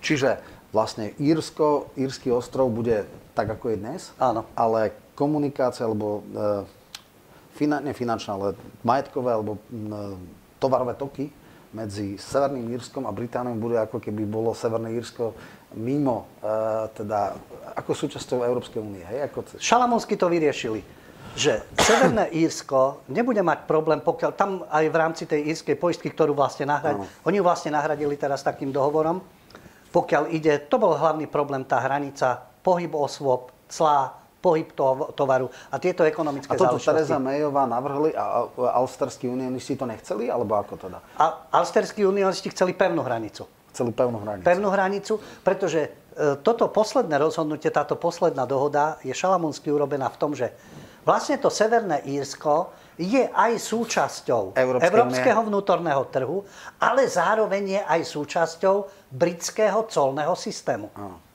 A urobili to tak šikovne, že tá kontrola tovaru sa odohráva v Írskom mori medzi Írským ostrovom ano. a Britániou a v prístavoch. Nie na tej pevnej hranici. Takže sa to nedotkne Írov, ano. či už v Severnom Írsku alebo v samotnom Írsku. A čo sa podarilo vlastne Johnsonovi vyjednať inak ako Teresa Mayovej? Lebo vlastne on teraz e, prijal e, teda Dohoda je, snemovňa dohodu a vlastne je tá dohoda akceptovateľná aj pre Európsku úniu, alebo ako on vlastne to prijal, alebo vlastne súčasťou tej dohody, ktorá neprešla ratifikáciou, keď nemal väčšinu v, kon- v dolnej snemovni, teraz bola ratifikovaná a je tam vlastne tento model, alebo ako teraz 31. vystúpi Británia z Európskej únie. Aká dohoda bude? Nie je to tvrdý Brexit, alebo je to tvrdý Brexit? Čo to vlastne Zoberme si, že je tu ešte prechodné obdobie, ktoré Ročné, bude do konca tohto roku. Áno. Do konca tohto roku. Medzi tým sa budú riešiť ďalšie Čiže veci. tam sa budú potom ratifikovať tie, povedzme, tá, to, čo vlastne prijala dolná snemovňa s európskymi parlamentami? A... Áno, uh-huh. v tomto období. Čiže e, nie je ten, ten tvrdý rozchod. Aj to vzájomné vyjadrenie, ktoré bolo. Zostávame partnermi zostávame priateľmi. Hele, my sme mali teda Európska únia tie tri veci, pohyb osôb, tovaru a služieb a toto majú veľký problém. E, vlastne pohyb e, zamestnancov z Európskej únie chcú oni regulovať a dali si nejaké limity, že iba ja neviem, v zdravotníctve a s takou kvalifikáciou, že chcú si vyberať hej, pomaly ako ten uh, austrálsky bodovací systém, teda nehovorím, ten, ale že chcú jednoznačne obmedziť pohyb uh, ľudí z Európskej únie. Chcú to obmedziť. A to je problém, ktorý je nepriateľný pre Európu, lebo hovorí, keď buď tak, alebo buď, keď chcete tovary dávať bez cla, fajn, ale musíte u tie tri pohyby vlastne, ako ESVO, Norsko je Európske združenie voľného obchodu, áno. A v podstate tam v vlastne ľudia z Európskej únie majú pomaly rovnaký status ako, ako v EÚ. On ešte teda platí norské fondy, hej, akože prispieva. Ešte financuje aj určité krajiny Takisto ako luxemburské fondy a tak, čo samozrejme Británia odmieta, hej, že keď odíde, z, aby teda sa podielala. Ona zatiaľ zostáva v rámci, dá sa povedať, že v rámci vnútorného trhu ešte zostáva Británia. Ale Európa to bude akceptovať, sa... ak nám, uh, zabez, ak nám neumožní pohyb osôb. To je práve to prechodné, to, roč... to, no. to je to prechodné ročné obdobie, kde dohodnú. môžu nastať ešte ďalšie problémy. Aha, ono v podstate to tak, teraz koncom januára quo. odchádza Británia, ale v rámci toho prechodného obdobia sa budú riešiť tieto veci. Mm. Tá základná dohoda, čo, tam boli tri veci na, teraz v tejto najnovšej dohode, ktoré boli teda základné. Rozprávali sme sa o írskej poistke, aby tam nebola pevná hranica, aby teda boli spokojní aj Íry v Írskej republike, aj unionisti v Severnom Írsku a neprepukli nejaké, nejaké nepokoje alebo nebodaj ďalšia občianská vojna. Finančné pohľadávky Európskej únie k Londýnu, aj o tom sa bude, ale to je v tej dohode, že áno, Londýn si musí mhm. vyrovnať finančné pohľadávky, ktoré má, pardon, svoje finančné e, záväzky, ktoré má k Európskej únii. A potom je tam o právach Britov v Európskej únii, a občanov Európskej únii v Británii. Tam sa to zatiaľ ešte ľudí nedotkne nejako. Mm-hmm. V týchto kvotách, ktoré si ty spomínal, čo... v tomto štádiu, preto je to otázka kompromisov. Jasné. A hľadania ďalších dohôd, ale ja by som to dal do tej roviny Brexit od 2016. Opäť sa dostávame k tomu základnému princípu, ktorý je aj v Spojených štátoch. Bolo referendum. 51,9% ľudí bolo za referendum okamžite sa začalo demokratické princípy. Začne sa spochybňovať referendum, výzvy na nové referendum, nespokojnosť, lebo my v hlavnom meste v Londýne, my sme volili inak, tu začali tie tlaky. Áno. Tlak na to, tak Škótsko, Škótsko. nech si urobí referendum. Áno. Čiže tie tlaky, ktoré nastali napriek tomu demokratickému rozhodnutiu, Jasne. zvrátiť ten vývoj, neschopnosť prijať to rozhodnutie a vôbec tá kampaň, ktorá začala, na jednej strane bola tá kampaň, Británia si bude rozhodovať sama o sebe, nebude viazaná týmito rôznymi európskymi nariadeniami, e, rôznymi záväzkami, ktorými nesúhlasí vnútorne, alebo značná časť Britov. A na druhej strane to apokalyptické strašenie. Británia sa ekonomicky zrúti, bude ju to stať, obr- veď áno, finančne to bude, určité náklady to bude obnášať, ale Británia neprežije, zrúti sa, Jasne. veľká chyba. To ukážu roky. To ano. sa ukáže po niekoľkých rokoch. A jasné, že je to špecifické, že Británia odchádza po 47 rokoch z Európskej únie, ale je to demokratické rozhodnutie. Hmm. Či to bolo správne alebo nie, ukážu sa roky. Ale to rozhodnutie neustále napádať, spochybňovať, opakovať referenda, kým nie je náš to priaznivý správa. výsledok. Zmluva z NIS bola takto robená, Áno. že museli opakovať. Hej? My vás uštveme, my vás uštveme referendami, až budete súhlasiť. A tu sa stráca ten demokratický princíp. Spolu to súvisia aj so Spojenými štátmi. Nemusí sa mi páčiť ten prezident. Bol zvolený, budú ďalšie voľby. Veď nebude doživotným diktátorom, no, no. ale okamžite spochybňovať, napádať celkový Jasne. demokratický systém voličov, ktorí majú iné názory. A to sa žiaľ prenáša aj do iných krajín. A toto je fenomén, keď už to spomíname v tých jednotlivých krajinách, že tá, nejaké tie, tá úcta k tým princípom sa vytratila a z voličov sa stavajú akési fankluby futbalové. Áno. My a tí ostatných treba zničiť, neuznávať, Jasná. podrobiť si, vyhrať nad nimi, vyhnať ich alebo nejakým spôsobom, no. spôsobom im znemožniť, aby vôbec mohli do niečoho zasávať. A to je na hlavu postavené. Ja viem, a teraz napríklad to, to je ďalšia vec, že uh, nedávno, teraz som v 13. roku alebo tak, bolo referendum v Škótsku a šéfka škótskej, teda premiérka škótska Nigel Sturgeová vlastne hovorí, že znova Áno, ďalšie výbe. referendum. Že aká je šanca, že vlastne Brexit vyvolá ďalšie britské... Viem, že Johnson to moc nechce. Vtedy to bolo nejako v Katalánsku s dohodou s vládou. A mimochodom, vtedy to vyhrali hlavne vďaka expatom, teda Poliakom a tak, ktorí nechceli, aby e, vystúpilo Škótsko, lebo bolo v Európskej únii, vtedy Áno. ešte hovorili, že nie je tak isté, že či vlastne nebudú musieť prejsť prístupovým procesom a tak ďalej.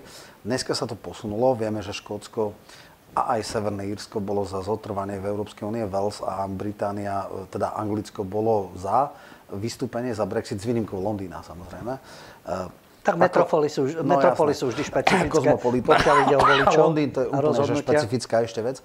A ako teda vidíš, že bude z Veľkej Británie Malá Británia, alebo e, zjavne, že Škótom toto nevyhovuje a toto je, teraz mali veľmi slušný zisk v voľbách tých posledných. Vlastne tam úplne vymazali e, alebo nie, že škótsky nacionalisti. Škótsky, na, šlo, škótska národná strana. Áno. Tam boli vlastne lejbristi, možno jeden konzervatívec, tých 56 mandátov, teraz majú 49. Tuším, raz mali viac 53 z 59, čiže, čiže ten systém je taký, že toto môže byť sekundárny dôsledok. Ako vidíš šancu, že Škóti budú mať znova referendum a teda väčšinovo e, rozhodnú, že... Minulé to neprešlo veľmi tesne. Tesne a vďaka expatom z Európskej únie, ktorí nechceli, aby vystúpili. Áno. Teraz to môže byť... To im nevyhovalo, to veci... samostatnenie sa no. Británie.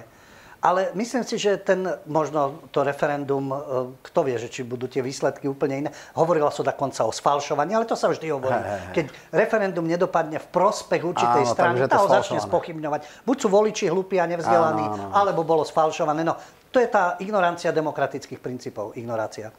Ale e, keď hovoríš o tom, že Škótsko by sa prípadne odtrhlo, ja si myslím, že tie tlaky boli hlavne spôsobené, aby vôbec k Brexitu nedošlo. Pokiaľ sa kultivovať a tá nová dohoda, tento nový rozvod vlastne medzi Aha. Európskou úniou a e, Britániou je, dalo by sa povedať, kultivovaný. To nie je, že sa roz...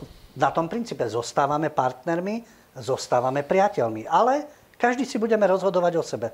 Myslím si, že v tomto bol princíp, ako znemožniť Brexit, aby Británia z Brexitu vycúvala, aby vôbec nepresadzovala tento Brexit, aby sa tá situácia zmenila aj v Británii, aj vo voľbách, ale vyhrali konzervatívci a pokračovalo sa v tomto brexitovom ťahu. A myslím si, že keď sa utrasú tie vzťahy medzi Úniou a Britániou, čo zdá sa na základe tejto dohody a toho prechodného obdobia sa ešte budú veci doťahovať. Myslím si, že aj Škótsku sa upokoja nálady a nebudú stať o to, mm. aby sa nejako od Británie osamostatnili. Ja, Škótsko a Norsko majú také špecifické postavenie, že oni majú v tom Severnom mori veľké náleziska plynu a tak. Ako ekonomicky si môžu... A ekonomicky sa zdá, že vlastne Škótsko samostatné... Že nikoho nepotrebujú, obrovské, ale tak, hej. to Čiže, nie je také jednoznačné. A teraz, keď sa ešte povie, tak ako, že nebudeme musieť odvádzať, neviem, e, veľké zisky z bohatstva do spoločného rozpočtu a ešte budeme v EU, uvidíme. Ako je Veď, jasné, že uh, Práve tá situácia premiérka... sa teraz sa opäť mení. To bola vyhrotená situácia, kto z koho donútiť Londýn, aby sa vzdal toho Brexitu. Tá situácia si myslím sa bude ináč vyvíjať, ale keď sa pozrieme na celkový proces európsky, opäť je tu jeden zaujímavý paradox. Na jednej strane sa Európa integruje a odsudzuje nacionalizmus, podstate je tu taká tendencia, prekonajme národné štáty, vytvorme nejaký Európ, celoevropský priestor, dajme to až do tej radikálnej podoby federalizácie. Nie, federalizácie európskych Spojených štátov. A na druhej strane, ak to Bruselu vyhovuje, tak mu určitá forma nacionalizmu vyhovuje. Čiže keď Škótsko bude vyrábať problémy Británii a bude sa usilovať do nejakú samostatnosť, tam sa nám nacionalizmus hodí.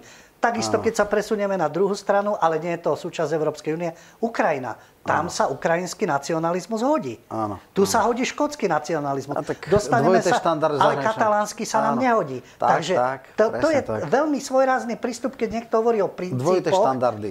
Keď niekto hovorí o princípoch, tak si myslím, že to, sú, to je politická stratégia a taktika a mm. princípy stoja stranou. Takže tak je to aj so Jasne. Škótskom a Britániou. Dobre, uvidíme. Bude to určite veľmi zaujímavé sledovať. No a teraz tiež veľmi horúca téma. Zásadné zmeny v ruskej vláde, akýsi Mišuštin, eh, šéf do Akýsi, vidíš, aj ty povieš áno. lebo si o ňom doteraz nepočul. Áno, áno, a to ja to sledujem, a akože fakt... Eh, no šéf daňovej správy, no, nemal prečo oslovovať Ale verejnosť. Presne tak. Hej. Čo je prekvapujúce je to, že strašne veľa ľudí, mal som rozhovory, očakávalo, že po tej druhej voľbe prezidentskej e, Medvedev odíde preč. On to mal nalo, na, na, na, na, nalomené už dlho, e, vyťahovali sa e, a jeho korupčné kauzy, ano. tam s dronom išli nad jeho, jeho rezidenciou a, a tak ďalej. to je zase ďalšia kapitola. Ďalšia vec. A každopádne medzi nimi to aj tak troška škrípalo, že aj keď bol prezident a premiér, keď ten tandem bol naopak, dosť prekvapilo, že ho nechal ešte rok. E, teraz sa ohlásili nejaké ústavné zmeny. V tej novej vláde tie kľúčové pozície, to znamená Lavrov, Šojgu sú. Hej, čiže zahraničie, obrana, zmena. to sú... To, aj financie to, zostali hej, takisto. Áno. Čiže, čiže ako čítať tieto zmeny v vláde a ohlásenie novej ústavy, ktorá... Dneska som počul, že dokonca post prezidenta sa má premenovať na najvyšší vodca, alebo najvyšší, neviem čo úplne, on sa k tomu nevie. To, to, to, to som len takú bulvár. Formuláciu a naopak jeden z, z poradcov Súrkov vraj odišiel. Takže čo sa vlastne deje teraz v Rusku? Naznačil si tie vládne zmeny, hovoril si o Medveďovi. E, Nehodili ho cez palubu. Tam bude v Bezpečnostnej rade? V Bezpečnostnej rade štátu, kto, na čele ktorej je prezident a on bude druhý za prezidentom. Čiže dobre odišiel, čiže aj tie narušené vzťahy nehádžu sa cez palubu, len sa urobia, presunú sa šachové figurky. Áno. Takže Medvedev je v Bezpečnostnej rade štátu. Nič hrozné sa nestalo. Šojgu, Lavrov sú na svojich miestach. Ľudia, ktorí boli odvolaní, napríklad šéf, e, teda minister hospodárskej správy Oreškin, šéf kultúry Medenský sú Putinovi poradcovia s mimoriadnými právomocami. Odišli z týchto postov, nahradili ich iní. Takže v rámci tej vlády sa v podstate tie pozície, vždy sú tam tí lojálni ľudia, len zmenili určité Aha. pozície. Surkova si spomínal, je zaujímavé, že kde sa ocitne, pretože Surkov ako poradca, predtým bol vicepremiér, bol veľmi dôležitá postava. Presne tak, ako, to bol hlavný ideológ hlavný ideológ, ale už keď Putin prijímal moc od Jelcina, on už bol v tom týme Jelcinovom a ano. pomáhal presun, presun moci na Putina. Akcia nástupca. Tak. Alebo následník. Takže bol veľmi dôležitý v tomto. Takisto on je aj autorom projektu e, Strana jednotné Rusko. Áno.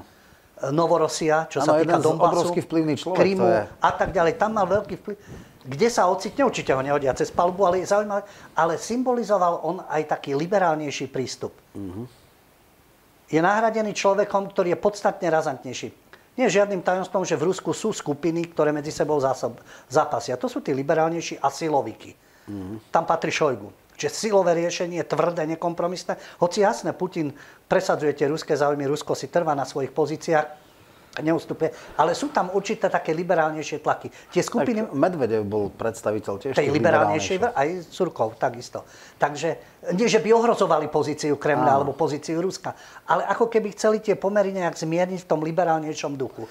Takže skôr, e, skôr to vyzerá tak, že sa posilňujú práve tie pozície týchto silovikov. Napríklad tento poradca Medinský, e, ktorý bol šéfom kultúry, e, on mal takéto rozhodnutia a to je na zváženie, komu sa to môže páčiť, komu nie, ktorý požadoval, aby sa menej amerických filmov premietalo v Rusku, aby neboli financované filmy, ktoré sú proti Rusku a proti systému, takisto v kinematografii určitá cenzúra a podobne. Čiže také razantné rozhodnutia, tvrdé, nekompromisné, ano. ako kto do teba kameňom, ty ano, zase do neho kameňom, ano, asi v tomto štýle. No a ten bude jeden z osobitých Otázka poradcov. je, čo je viacej, či poradca alebo minister, lebo ten je priamo v exekutívnej moci. Sa pamätám, keď ešte uh, Čubajs bol eh, z podpredsedu vlády, da, nie, z šéfa prezidentskej kancelárie odsunutý na podpredsedu vlády, tak sa bralo, že to je podstatné nižšie. Že, či to viac alebo menej, lebo šéf prezidentskej kancelárie mal obrovský vplyv, hej, však to bol druhý človek. Teraz ale sa hovorí o tom, že práve, že pozícia premiéra sa má posiliť voči, voči súčasnosti, že dokonca e, v podstate premiér bude vyberať ministrov a iba niektorých bude menovať teda a odvolávať na základe vlastnej úvahy prezident, čiže ako keby zase sa špekuluje, že či chce ísť, alebo pripravuje si pozíciu na znova premiérsky post, alebo bude nejaký úplne neformálny Je post. Je tu jedna mať. pozícia veľmi silná a to sa týka ústavných zmien. Keď prišiel teda s posolstvom ústavných zmien a so zmenou vlády Vladimír Putin, stále je tu tá otázka, čo po Putinovi? Tak, Kto tak. nahradí Putina? Kto bude tá osobnosť? Kto, bude, kto zabráni, aby v Rusku nedošlo k destabilizácii, k nejakému rozkladu, alebo k jelcinovskému štýlu výpredajú Ruska, strata záujmov o, vôbec o nejaké pozície ruské na medzinárodnej scéne aj domáce. A nad tým sa dlhodobo uvažuje. Teraz v týchto ústavných zmenách je pozícia štátnej rady. To je poradný orgán Áno. prezidenta, vlády, táto štátna rada. V ústave má byť táto štátna rada má byť uzakonená. Uh-huh. A princíp tej štátnej rady má dokonca, a tu je určitá pozícia pre Vladimíra Putina, ako predsedu štátnej rady. Zostáva mu moc, nie je prezidentom, nie je premiérom, ale táto štátna rada bude koordinovať činnosť štátnych orgánov, usmerňovať zahraničnú a domácu politiku. Nebude Dennú... nejaké druhé mocenské centrum? Áno. Dennú, túto bežnú ano. dennú politiku bude robiť samozrejme vláda. vláda. Potom je prezident so svojimi právomocami, ale koordinuje, riadi a má posledné slovo, spor, síce zbor poradcov, ale štátna rada. A potom, ako Putin skončí na pozícii prezidenta, môže byť predsedom tento, tejto štátnej rady. No, to som presne čítal, že nebude riešiť uh, také bežné, dôchodcov a áno, bežné tieto, záležitosti. strategické smerovanie Ruska bude stále v Strategickú pozíciu Ruska vo svete a plus doma. Takže toto je asi aj možné riešenie. Mm. Putin si zachová tú svoju moc ako predseda štátnej rady. E, je tu ešte však jeden citlivý bod, kto bude prezidentom, lebo ak prezident e, nebude lojálny človek, tak môže robiť môže problémy byť, so štátnou jeho, radou. Lebo jeho kompetencie sú veľmi, to je super prezidentský systém. Hej, Takže čiže... riešenie je štátna rada, ktorá teda ochranné ruky nad Ruskom a riadi to všetko predsedom bude Putin a prezident niekto, kto je lojálny. Uvažuje sa starosta Moskvy, Sobjanin. Mm-hmm. To je lojálny človek, Áno. ktorý by, a má skúsenosti aj z prezidentskej kancelárie. On bol tuším podpredseda vlády jeden čas. Áno, aj v prezidentskej kancelárii a teraz je starostom Moskvy. A on by teoreticky mohol byť tým prezidentom lojálnym. To ešte 5 rokov. Ktorý by, no, 5 rokov boli, hej? No ale už sú tie prípravy. Z tej vízie, jasné, jasné. Táto zmena ústavy, z ktorou prišiel Vladimír Putin, Hneď mala podporu. V štátnej dume pri prvom ano. čítaní prešla. Tak ale má ústavnú väčšinu však. V, volebný systém Jednotné je zmiešaný. Rusko. Áno, tým, že jednomandátové tam to vyťahli úplne a Surkovou ostatné. nápad, ako áno. zjednotiť áno, e, áno. vlastť, ktorá bola vlast Rusko, jednota, áno. zlúčiť to do jednotného áno. Ruska, vlastne štátostrana. A e, teda keď, sa, keď e, hovoríme o tomto Sobianinovi, o tejto štátnej rade a o tomto systéme, ktorý by mal fungovať, e,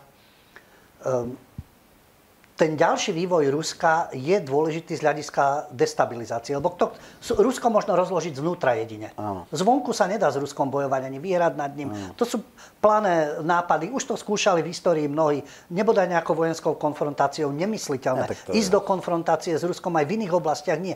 Rozložiť do znútra. A to sa môže len destabilizáciou. Áno. No a tu sa snažia už teraz do tej budúcnosti. Preto som hovoril, že je tu ďalší takýto prvok, ktorý má svedčiť o demokratickom vývoji. V prvom čítaní štátnej dume to prešlo. Bude druhé čítanie vo februári, ale v apríli má byť ľudové referendum.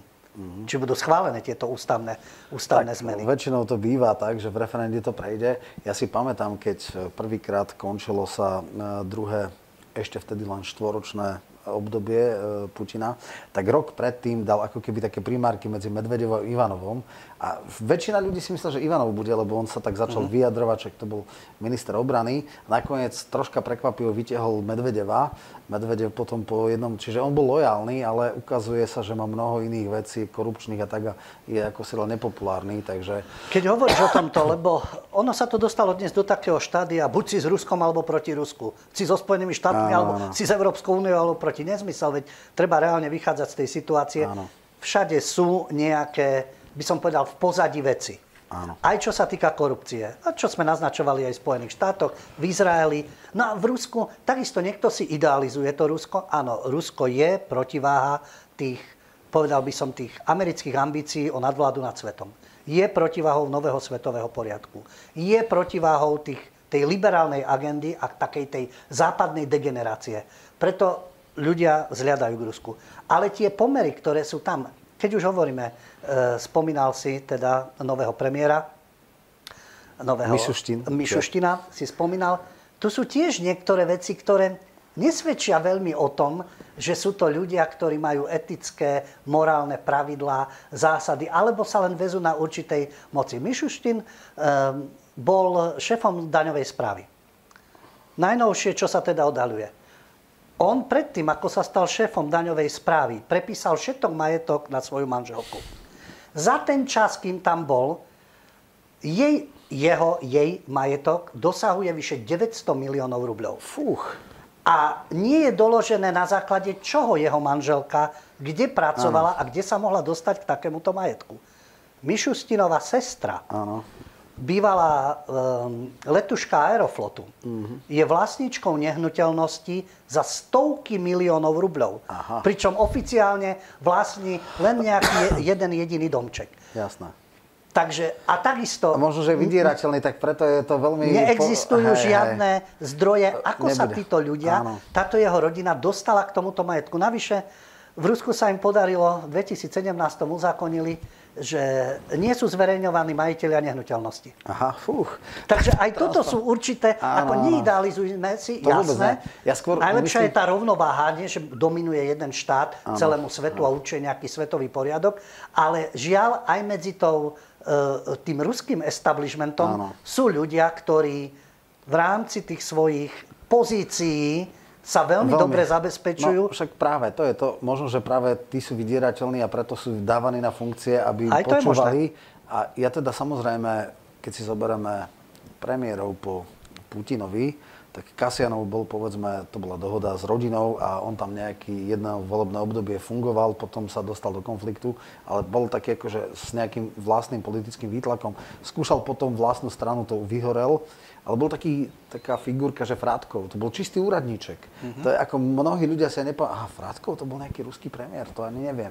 Čiže toto bude asi tento typ, nebude to ten typ ako, ako vyrastol. Môže to byť zaujímavá hej. úvaha, že ak na teba niečo vieme a si nám povďačný za áno, niečo, áno, áno. dobre, v rámci tej celkovej geopolitiky a geostratégie, áno. zdánlivo detail, ale áno. netreba si, ako myslím si, zatajovať si určité informácie a tváriť sa, že tuto je všetko, lebo teraz sme dosiahli to štádium, žiaľ, u nás to teda, myslím v médiách, Áno. v mediálnej kampani, ktorá tu existuje, čo prichádza z Európskej únie, no ten Trump je kritizovateľný, doteraz boli aj áno, Spojené áno. štáty posvetné, áno, áno. až teraz sú kritizované, ale vlastne len He. Trump. Tak ako to povedal jeden zo slovenských poslancov, neviem či Osusky, alebo ten druhý jeho kamarát, e, Trump dočasne so Spojenými áno, áno, štátmi navždy. do posledných dní. Áno, no, tak, osesky, presne, pamätám si to. Je to áno, presne áno. v tom duchu, áno, že áno. absolútne podriadovanie sa určitej pozícii, určitým názorom. A to je choré. Popíšme si realitu, aká je. Povedzme Jasné. si, kto je na akej pozícii,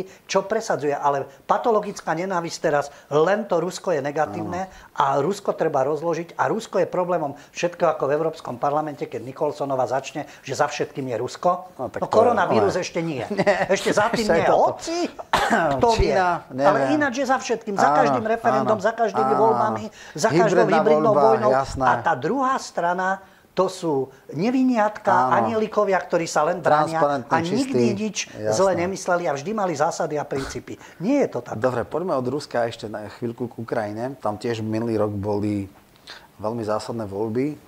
Sluha národa. Áno, sluha národa, ale ešte predtým chcem krátko povedať, že Porošenko sa za tých 5 rokov šialene zdiskreditoval. Očakávania ani jednej, ani druhej strane naplnil. Uh, ukázal sa ako neschopný a potom veľmi podlo a cynicky sa snažil zo seba urobiť vojnového prezidenta v tom Azovskom mori, sa urobil ten incident a on dokonca vtedy sa začalo, že sa posunú voľby, lebo výnimočný stav a tak ďalej. To boli rôzne politické, Áno, nakoniec, taktické ťahy, nakoniec teda skončil teda veľmi biedne, neviem, 9% tuším získal v parlamentných voľbách. Ale miliardy mu neubudli. To, to nie. Zostal najbohatší z týchto oligarchov. No, tak neviem, či René Achnetová a tí kolomorské Jeden z najbohatších no, jeden zostáva naďalej. Ostal oligarchom, nad miliardu má majetok. Čo je ale podstatné, tá revolúcia hej, e, na Majdane, hlúpa naivne si ľudia mysleli, že prinesie niečo, niečo lepšie, že obmedzi vládu oligarchov a tak ďalej. Opak sa stalo pravdou, respektíve e, očakávania boli hlboko nenaplnené. E, z oboch strán ani teda Mikloš nebol spokojný, že by sa, hej, Jacenek, to je úplne obskúrna figurka, Hrojsman, dobré, ale však keď si zobral poradcu Mikloša, tak vieme, ako to mohlo to byť. To niečo vypovedá, kým sa človek ani sa nedostal do parlamentu. E, Timošenková začala robiť šialene populistickú a krajne falošnú politiku. Tá sa dostala, vybuchla samozrejme v voľbách. E, základná otázka znie, e, prečo vlastne Porošenko ten prozápadný model politiky, lebo to bol taký eurohujer a NATO hujer a neviem čo všetko, vlastne vybuchli jednoducho tam toto zlyhalo. Čo je vlastne symptómom, alebo čoho symptómom je Zelenský? Protestu, e, zúfalstva, e, neviem, ilúzie novej generácie politikov, ilúzie niečo iného. A ešte posledná vec, je všeobecne známe, že on je vlastne kolomojského človek, človek jedného z najväčších a najbezškrupulóznejších oligarchov. Je to len figurka v jeho rukách, alebo je šanca, že sa nejak emancipuje a vlastne ako bude robiť nejakú inú, realistickejšiu politiku, lebo ja keď to porovnám s Porošenkom, mne sa zdá, že Zelenský, aj keď nemám žiadne ilúzie o ňom, nemá až takú totálne deštruktívnu a nekonštruktívnu politiku voči Rusku. Nehovorím, že to je konštruktívny človek, ale ja tam jemný posun vidím. Naznačil si to na začiatku. Zelenský, čoho je symptómom? No tri v jednom, jak si povedal, toho zúfalstva, tej neistoty, nejakej určitej nádeje. Len si zoberme princíp, ako e, sa dos- stal prezidentom. Ľudia sú, boli už unavení z tých politických predstaviteľov človek, ktorý hrá v televíznom seriáli prezidenta. Sluha národa, áno. Sluha národa, založí si stranu a stane sa prezidentom. S názvom Sluha národa? Sluha, áno, presne, podľa toho televízneho seriálu. Takže tuto je vidieť, že kam to až siaha, že neviem, keby ľudia pozerali telenovelu, no tak si zvolia niekoho, kto zodpoveda z tej telenovely. Nájsť si scenaristov a hrať do jojky, dať e, nejaký seriál a to je najlepšia šanca, ako sa stať prezidentom. Takže hej? toto, čo si povedal, zúfalstvo. Ako koho už zvolíme? Toto vyzerá v seriáli, že to je taký človek, prezident, ktorý by skutočne bol sluhom národa, tak si ho zvolíme. Nádej, zúfalstvo, nádej, toto bude nejaká spasa.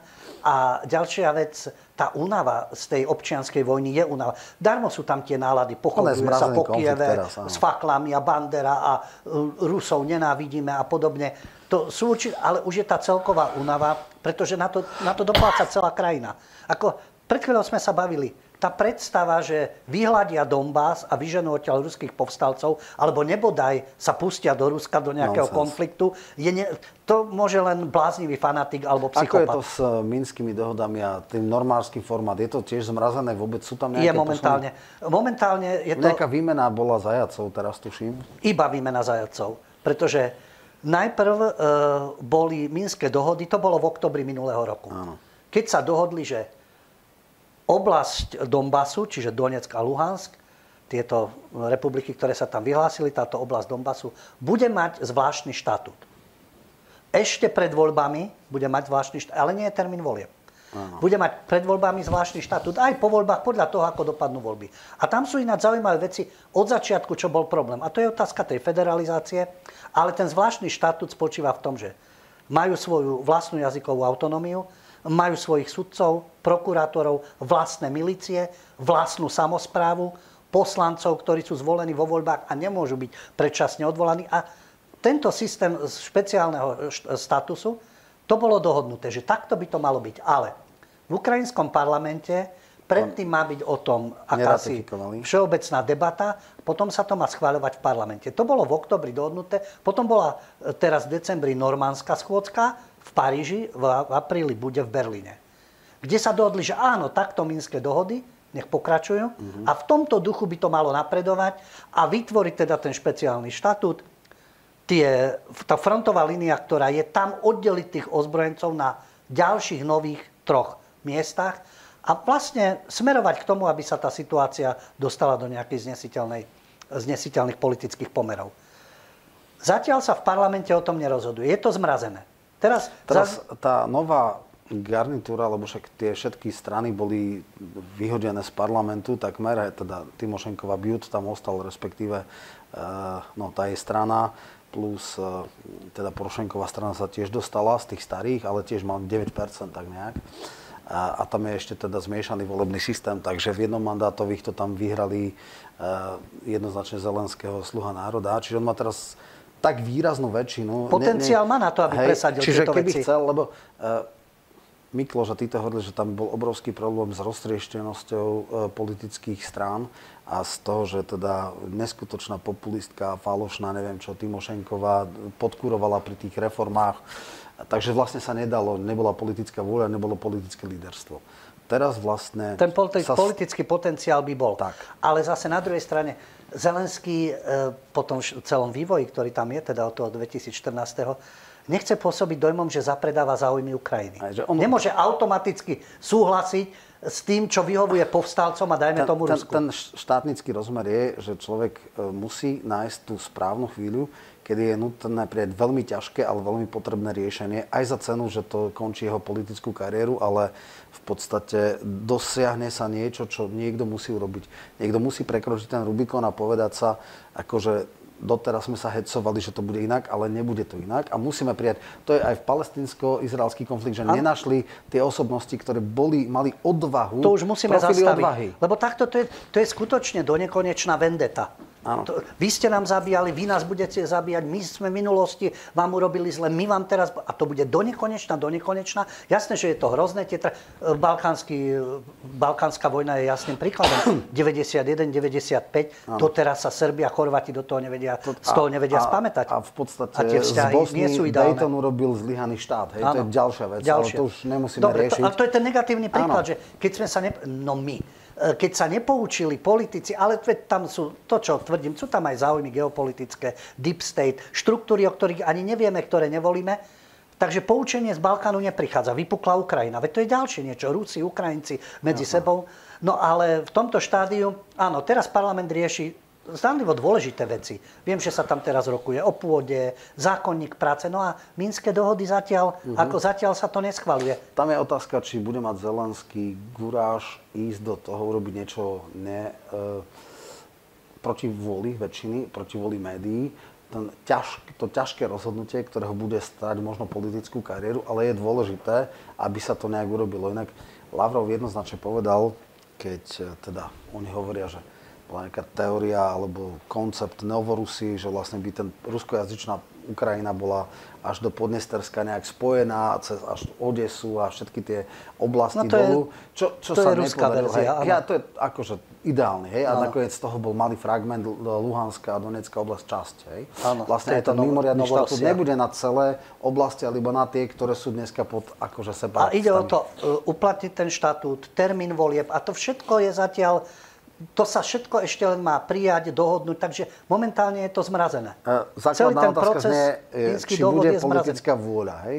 Zo strany asi e, týchto e, odštiepeneckých Povstalcov, a povstalcov by Oni asi... hovoria separatisti. Dobre, médiá si vymysleli. Sú- Zaujímavé, že e, UČK neboli kosovskí separatisti. To boli bojovníci To za boli- slobodu. a áno, tak. áno. No tak potom aj ruskí povstalci Áno. sú bojovníci za slobodu Donbasu. No, ale médiá nechajme Dobre, tak. Nechajme tak.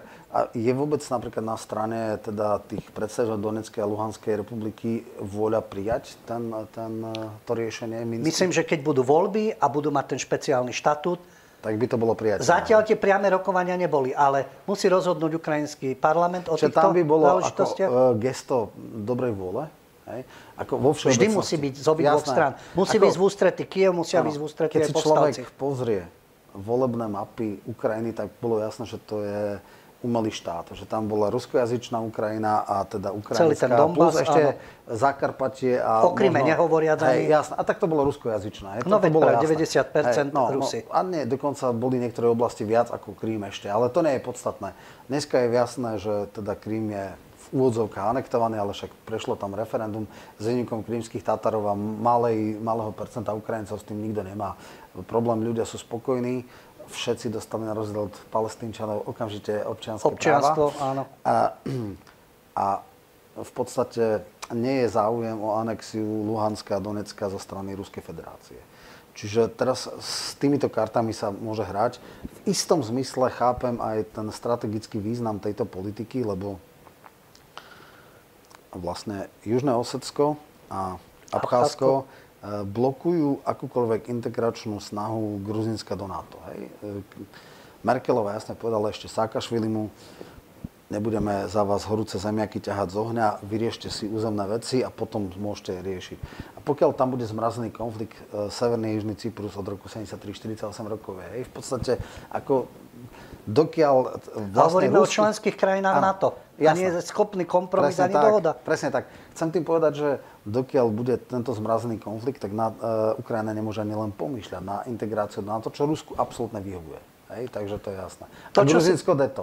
To, čo si teraz naznačil, a na začiatku, Kolomojský, tu padlo meno, ktorý financoval Zelenského, jeho kampaň, to, čo tu aj zaznelo, Zelenský je človek kolomojského oligarchu. Veľmi zaujímavá reakcia, to by mohlo naznačovať asi, kam sa bude uberať politika Zelenského.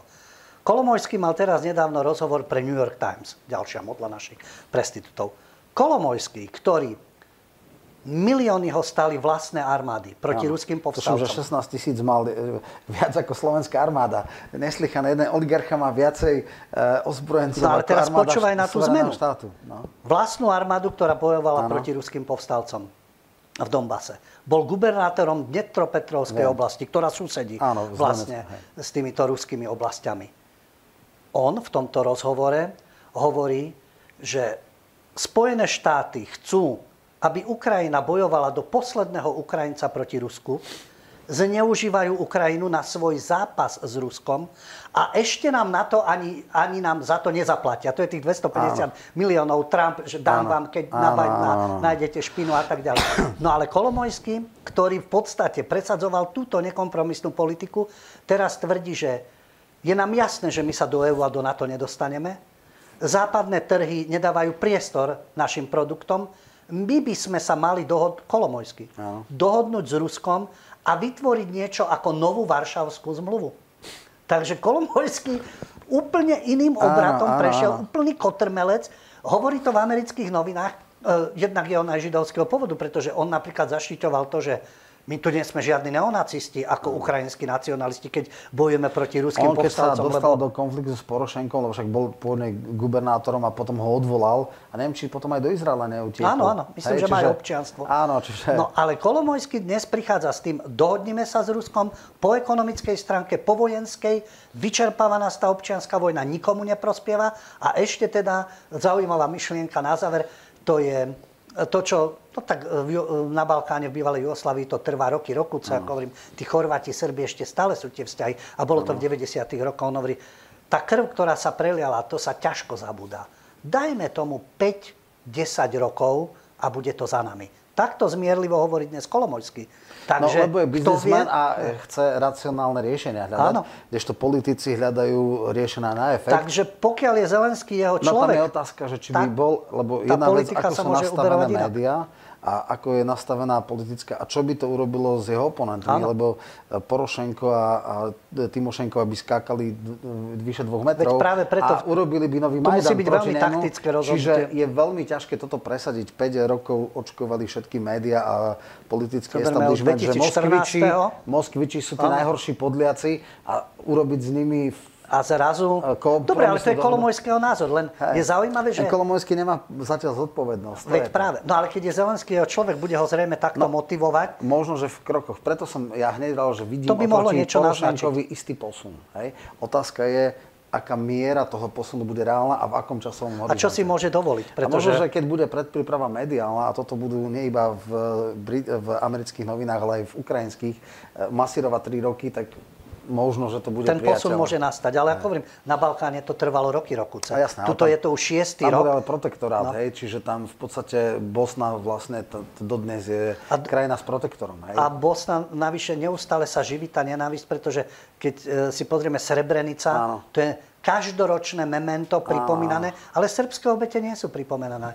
A to je zase špinavá mediálna hra. Ano. A zase rozoštvávanie. Nikdy si to moslimovia a Serbi neodpustia. Tam je najhoršie, že Dayton je absolútne e, chorý model, ktorý všetci chápu, že je nefunkčný, ale nie je tá sila ho zmeniť.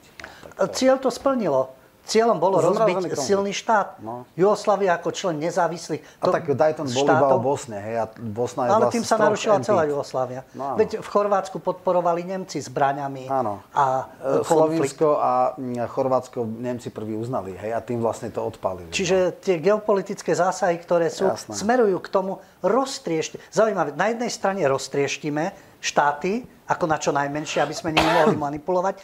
A potom z nich vytvárame mozaiku, ktorej vládneme. To je ten proces, ktorý sa... Jugosláviu bolo potrebné rozbiť, každý veľký štát, dostať Ukrajinu do konfliktu s Ruskom a celé tie, celé, celé tie zoskupenia, ktoré boli oslabiť a potom pred bránami EÚ, všetci, celý Čakajú. Balkán sa no. tlačí do EÚ, tam už sú a určité požiadavky. A také, Severné Macedónsko nehrozí, no. Albánsko nehrozí, čiže ich pekne s, s, akože schladili. Čiže tieto procesy no. európske a v rámci celosvetovej politiky, znovu len poviem, Je to veľká šachová partia, je to partia o tom mať moc, ovládať, brániť si svoje vlastné záujmy a hrať sa na nejaké hodnoty. Mali by byť hodnoty. Áno. Mali by byť hodnoty, to je pravda, ale v tomto štádiu je to len teoretizovanie. Jasné. Či sa No, svet zmení do toho štádia, že bude cynická, spolupracovať jasná a a bude uznávať nejaké hodnoty, ale vyhlásenia nejakých ľudí o európskych hodnotách, to je všetko pekné na papieri. Nie, nie, to je úplne Ukrajina smiešné. je jasný dôkaz, o aké hodnoty išlo. Či to bola Nulendova, niektorí naši politici, ktorí tam chodili, Brusel, akú špinavú hru a občianskú vojnu rozohrávali na Ukrajine. Ale hodili to všetko na Rusov. Jasné, že aj Rusi sa zaangažovali. Veď nemôžu čakať, že pri vašich hraniciach sa niečo deje a vy tam budete so založenými rukami čakať Ich a nechať si vražiť ľudí. aby Ukrajina nebola v NATO, to je jednoznačné. Takže, a teraz im dali obrovskú nahrávku na smeč tým, že je tam No, zmrazený ak, konflikt. ak ovládne celú Ukrajinu Kolomojský, tak s Ruskom vytvoria nejaký iný pakt. Jasné. tak. Dobre, poďme ešte k predposlednej takej téme. Tomu sa určite nemôžeme vyh- vyhnúť. Irak, Turecko, e, Sýria a podobne. Najprv poďme tú, tú vec, ktorú nie, že necelkom chápem, ale, ale vlastne áno, ale respektíve viem veci, ale e, treba ich dať do súvislosti. Takže Recep Tayyip Erdoğan je dneska teda lokálny, lokálna veľmoc, povedzme, má vplyv Turecko na rôzne, rôzne svoj, svojich e, kraj, teda susedov. A vlastne vec, ktorá bola veľmi tvrdo kritizovaná, bola stiahnutie Američanov a vlastne tým pádom ako keby obetovanie Kurdov. Voľnú ruku Turecku áno, dať. Vieme, že prečo Kurdi a Turci sa nemajú radi, lebo hrozí secesia, je tam e, teda kurdská národná strana, e, Očalan a tak ďalej. To sú veci, ktoré sú dlhodobé a mm, vzťah e, územnú celistvosť Turecka je vlastne Kurdami ako keby ohrozovaná. To je teda, neviem, či je to reálne, ale v podstate takýto to narratív tam tu, je. turecké vládne a miesta. vlastne e, tým, že sa stiahli Američania, tak dali no, šancu Turkom na vytvorenie nejakého pásma. Ja len nechápem niektoré veci e, v tých súvislostiach, že vlastne e, nedávno boli veľké spory medzi Tureckom a Spojenými štátmi. Jednak teda po tom prevrate, že Gilana nechceli vydať, Áno, ktorý, akože, ktorý to organizoval podľa oficiálnej Druhá verzie. Vec, mal byť nákup stíhačiek F-35, ale vlastne uh, Turci si dovalili kúpiť od Ruska nejaký protizdušný systém. Áno. A tým pádom vlastne kongres stopol tento predaj a tie vzťahy sa strašne schladili. Naopak, vzťahy s Ruskom boli chvíľu veľmi napäté, keď sa zostredila tá, tá stíhačka a vlastne zomrel tam ten ruský pilot.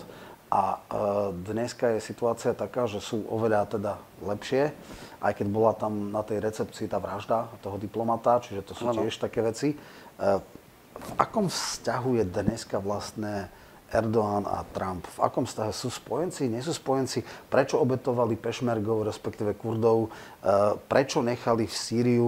Sýria je vlastne dneska zlyhaný štát. Sú tam Alaviti, sú tam Kurdovia, sú tam časti ešte tí povstalci a, a tak ďalej. iránske čiže, jednotky. čiže ako, č, akú hru hrá dneska Amerika, Turecko e, v tejto hre a vlastne naopak Rusko s Bašarom Asadom, teda s Alavitmi. E, Č, Aj s Iránom. Aj s Iránom, jasné. Však to si poviem potom v šiti ja to vysvetlím a potom tie do... Ale ako toto čítať? Lebo v tomto sa celkom už troška sa strácam. Ja si myslím, že e, spočíva to v politike Erdoána.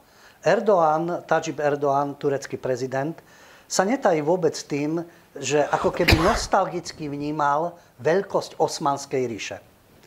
On sa aj štilizuje do tej pózy, dalo by sa povedať ako sultana, a význam Turecka. Pretože význam Turecka ako keby sa znižil v tom, že ako člen NATO, ako um, povedal by som, spojenec Spojených štátov plní úlohu, ktoré chce Spojené štáty.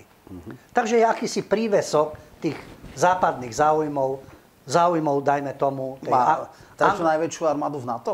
Tuším. áno, tej anglosaskej kliky. No ale Erdoğan si povedal, Turecko má naviac. A začal hrať hru. Tlačím Američanov spojenectvom s Ruskom. Tlačím na Rusov. Veď vstup NATO, Turecka do NATO bolo o tom, že je to protiváha proti Rusku. Je to pri ruských hraniciach, odtiaľ sa dajú raketové systémy použiť a tak ďalej. Takže to bola čiste strategická záležitosť. A Erdoğan si uvedomil, že Turecko má strategickú pozíciu, potenciál vojenský, ekonomický, plus majú po celej Európe svojich ľudí. Veď sa tým netaj, veď on to otvorene povedal, zarábajte, kupujte si najlepšie domy, majte čo najviac detí a postupne to budeme ovládať. Vstupujte do štruktúr. Dobre, lenže keď sa aj začali prístupové rozhodnu, e, rozhovory s Tureckom a NATO, tam sa strašne málo kapitol uzavrelo a tam mala byť trvalá výnimka. Oni nemali mať nikdy voľný pohyb e, osôb.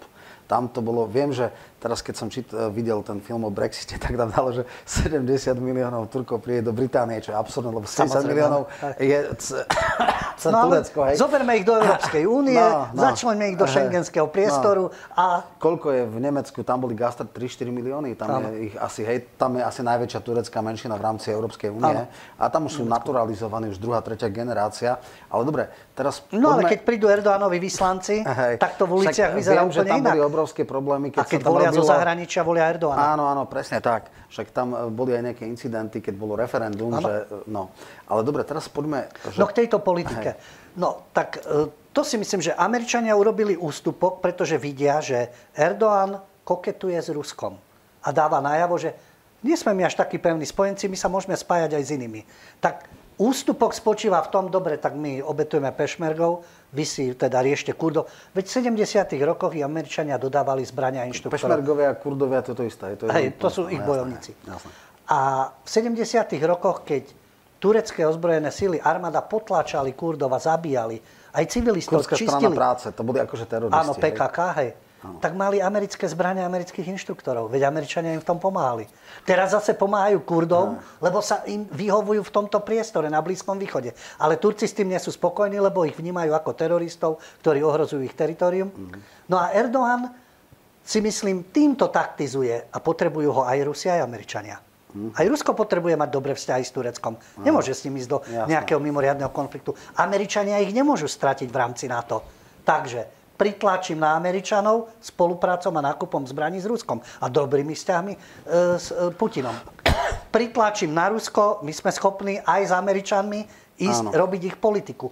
Obeťov je Sýria, Irak, Kur, Kurdi a celý tento priestor. Jasne. Opäť mocenská hra, americko Ruska, do ktorej sa zapojilo Turecko a chce hrať svoju hru. No a plus v tomto priestore, asi o tom budeš hovoriť, Áno. to je ten trojholník. Saudi, Izrael, Spojené štáty, na druhej strane Irán, Syria, k ním sa pridáva no. Rusko. Dnes už zdá sa, že no. spolupracujú aj s Tureckom. A znovu ide o Irán, ktorý je väčšným terčom pre Veľký Izrael. Takže Jasné. myslím si, že toto je veľká Erdoánová hra a každý musí s Tureckom rátať. A v tom priestore... Je to zjavne regionálna veľmoc Turecka, je. hej? V tom hej. priestore je. V podstate, Nepok- tam sú tri... Veď vydiera aj Európu pristahovalcami. No presne tak. Američanov zase vydiera svojou úlohou na Blízkom východe a v Strednej Ázii. No a Erdoğan hrá na to, áno, my sme veľmoc. O, návrat k Osmanským, s nami treba rátať. My nie sme no, Na Blízkom východe sú tri veľmoci. E, šítska veľmoc Irán, sunnická veľmoc Saudská Arábia a, a sunnická veľmoc e, Turecko. Áno. A teraz poďme vlastne, ja najprv poviem, e, lebo teraz riešime dozvuky Izilu alebo Daesh, alebo ako to nazveme. Islamský štát. Islamského štátu, IS, jasné. Aj. To sú silnemické pojmy. Ako prečo vlastne vznikol? Vznikol preto, lebo v podstate Irak uh, bola sekulárna diktatúra za Husajna a on bol menšinový sunit, ale väčšina Iračanov sú šíti. šíti. Keď padla diktatúra, tak e, vlastne logicky sa stal Irak ako predný dvorček Iránu, he? lebo väčšinu mali šítov, boli voľby, tam neriešia e, volebný systém, že som ľavičiar, pravičiar, konzervatívec, ale som šít, som sunít. A je jasné, princíp, náboženský princíp, princíp, jasné, že vlastne ovládli pri tých, nazvime to, polodemokratických alebo pseudodemokratických voľbách vlastne šíti ovládli uh, establishment alebo kontrolu. Výťaz berie všetko na tomto princípe. Všetko. Uh, obrovská smola bola, že, že šéfom, premiérom sa stal šialenec Nuri al-Maliki, uh, brutálny teda šít, ktorý uh, totálne potieral sunitov. Pomsta sunitom, absolútne. vendeta. A, a, tam vlastne, a on absolútne likvidoval tie basistické štruktúry, rozpustili armádu a viacerí sunnickí generáli, teda tí, prešli k islamskému štátu. A oni boli aj vlastne, ona, nakoniec tam boli niektoré, neviem, Raka alebo nejaké Mosul, úplne bez boja vlastne pustili, oni sa dostali ich vítali ako osloboditeľov, to tak. boli ich suniti. Samozrejme, potom sa to nejakým spôsobom zvrhlo a z hodov okolností nedávno teda zavraždený generál Sulejmani bol šéf šítskych milícií, ktorý veľmi tvrdo spolu s Kurdami potieral tento IZIL, alebo teda islamský štát. Preto Naď, povedal, že, že vlastne eh, on ako keby, ja neviem, nebol za stabilitu a, a vlastne ako keby, že, že podporovali absolútne nonsens, úplne, že mimo. A teraz Otázka ja ti znie, do toho skočím. No. Teoreticky by mali byť Irán a Spojené štáty spojenci. v rámci boja proti svetovému Izil, terorizmu. Áno. By mali byť spojenci. Presne tak. Sulejmany by mal spolupracovať Však s americkými tajnými službami. Na, na, potreť, na popretie, alebo po, potretie islamského štátu mal obrovský Veď záujem. Práve. Hej. On a Kurdi boli v podstate v istom čase jediná akcioschopná To je tá frontová ktorá... línia, tí, ktorí tak, tam s nimi bojovali. tak. No. Čiže, čiže vlastne... Mm, v akom štáte? Dneska je úplne že zatlačený už nejaké maličké, myslím, všetky nejaké významnejšie mesta už sú zničené. Uh, teraz je, uh, čo napríklad s tým, s tou Sýriou, hej? Sýria je dneska zlyhaný štát, ktorý je rozfragmentovaný nejaké časti, hej? Uh, Rusi sú v podstate držia Asadov režim, ktorý je alavita a ktorý je vlastne tolerantný. Hej? E, náboženský. V podstate to bola sekulárna diktatúra. E, aká je teraz šanca na východe? Zase to bude zmrazný konflikt, že vlastne bude sa vydávať za nejaký centrálny štát, ale v podstate tam sú... E, Kur, Kurdi majú de facto autonómiu. Hej? V Kurdistane, v severnej Iraku úplne bol tam síce aj bolo tam referendum, ktoré ale potom bolo neuznané a ako nepodržali medzinárodné spoločenstvo Kurdov a vlastne stále tam majú autonómiu, ešte tuším nejakú Faluč, alebo tak nejaké časti, kde boli ropa, tak im zobrali, že vlastne tá autonómia, ktorá bola v severnom e, Iraku urobená, tak sa ešte teraz zmenšila, alebo nejak takým spôsobom. Ako vidíš teraz vôbec víziu riešenia tohto blízkovýchodného konfliktu, čo vlastne s týmito zlyhanými štátmi? Budú tam dlhé roky a už potom len úplne derivát, môžeme si dať aj Haftara, Líbiu, vlastne je tam nejaká e, všeobecne uznaná vláda, lebo to súvisí. Potom je tam Haftar, ktorý je s podporou teda Ruska, hej, a potom dolu sú úplne nejaké, nejaké iné milície, ktoré sú nepodstatné, lebo to sú už tam takmer v subsaharskej Afrike. Čiže čo s týmito rozbitými, ako tie následky arabského jara, ono vyšlo plus minus v poriadku iba v Tunisku. Všade inde je obrovský problém. Hej. V Egypte je zase Musí byť armáda, aby to Sisiha, hej. udržala stabilitu. Áno, áno. E, čo s týmito zlyhanými štátmi? Akože je vôbec nejaká vízia, ako toto vyriešiť? Vízia by bola, keby mali záujem veľmoci riešiť túto situáciu. Nemajú za... Syria má smolu a celý, celé to prostredie tej, e, toho Blízkeho východu a Strednej Ázie, že sa tam odohrávajú mocenské hry. Od začiatku to bolo jasné musíme ísť e, k 11. septembru. 11. september 2001 je niečo ako pred našim letopočtom a nášho letopočtu, alebo pred Kristom, po Kristovi. Tu sa odvíja nejaká úplne nová fáza. Po 11. septembri tam bola tá tendencia, Wesley Clark o tom hovoril, to dobitie 7 štátov, 7 štátov za 5 rokov. No je to dlhšie ako 5 no. rokov, už vtedy bolo jasné, ktoré krajiny budú padať. Oni všetky padajú a sú destabilizované.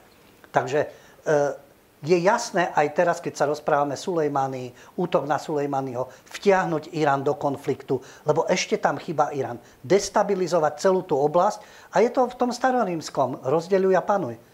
Dať každému niečo a v podstate, pretože silná, silná Sýria, silný Irak, silný Irán, by bol ťažko zvládnutelný. Aj to sa im podarilo, vojna Irak-Irán. Veď tam sa angažoval Západ. A vlastne... Na strane Iraku. Áno, na strane Iraku. Ten konflikt im vyhovoval. Akože Iran Chemické Gate. zbranie áno, dodávali, podporovali áno. ich. Potom im Saddam áno. už nevyhovoval, vtedy im vyhovoval. No, Dobre, tak... ale Západu vlastne vyhovuje zlyhané štáty? Však ako, e, Západu? Teraz hovorí... Ja si myslím, že Európe určite nie. No, pretože potom tak. je tu vlna imigrantov. Dneska sa ukáže, že ako perfektné bolo, keď bol Kadáfi, lebo však podporoval aj Sarkozyho a kdejakých mal vplyv aj na taliansku politiku. Myslím si, že o tom nerozhodujú európske ne, štáty. Nehovoriac o tom, že vlastne on brzdil e, migráciu zo subsárskej Afriky, lebo vlastne Líbia bolo také Švajčiarsko Afriky a tam vlastne tí gastarbajteri ostávali. Nemuseli on aj sľuboval ako výpalné, keby sa mu no, platilo, on by no, to zadržiaval. No, no. Riešili by, a, veď on bol aj autorom takej akejsi africkej spolupráce. Áno, Jednoducho by riešili aj ekonomicky, Čiže sociálne Afriku. Sa, ukázalo sa absolútne uh, chore. Je to krátkozraké. Toto... Európe by to vyhovalo. Áno. Ako paradoxne, Áno. keď si to zoberieme, Európe, e, môžeme sa tu hádať o demokratických princípoch. Áno. Čo je z princípov, keď je v krajine občianská vojna, Presne destabilizácia, tak. vraždenie, útek obyvateľstva? Áno. Európe predsa vyhovali tí Dobre, diktátori, ja ktorí tam boli. Tak. Alebo tí silní Áno. muži, ktorí tie arabské, africké tak. krajiny majú na povel, pretože doka- aj Egypt čo ano. dokáže stabilizovať za, Egypt? Za ho je lepšie, jasné. Ano. Ako, ako moslimské bratstvo. moslimské bratstvo. Hej. Musí tam byť armáda. Čiže to je, teraz otázka je, vie vôbec nejaká presná vízia, že čo s tým ďalej? Myslím ako... si, že presná vízia nie. Keby mali záujem veľmoci. Ale je tu jeden, začínali sme ním, možno aj k ním budeme končiť. Je tu malý štátik, ktorý zasahuje do týchto, do týchto záležitostí. Izraelu vyhovuje táto destabilizácia od začiatku. Preto Eh, aj keď Wesley Clark hovoril o týchto krajinách a Cheney a Rumsfeld a vôbec tá, veď tá americká politika, oni dnes už ani nie sú energeticky odkazaní na tú ropu, ktorá tam je. plyny a tak. Takže za koho bojujú a prečo bojujú? Jasne. Takže uh, aj v týchto, ja keď mám komentáre a hovorím, v tomto som konzistentný, ak ma niekto presvedčí, že to tak nie je, fajn, ja argumenty zoberiem. Celý ten problém, ktorý tam je, je otázka silného tria. Saudi, Izrael, Spojené štáty.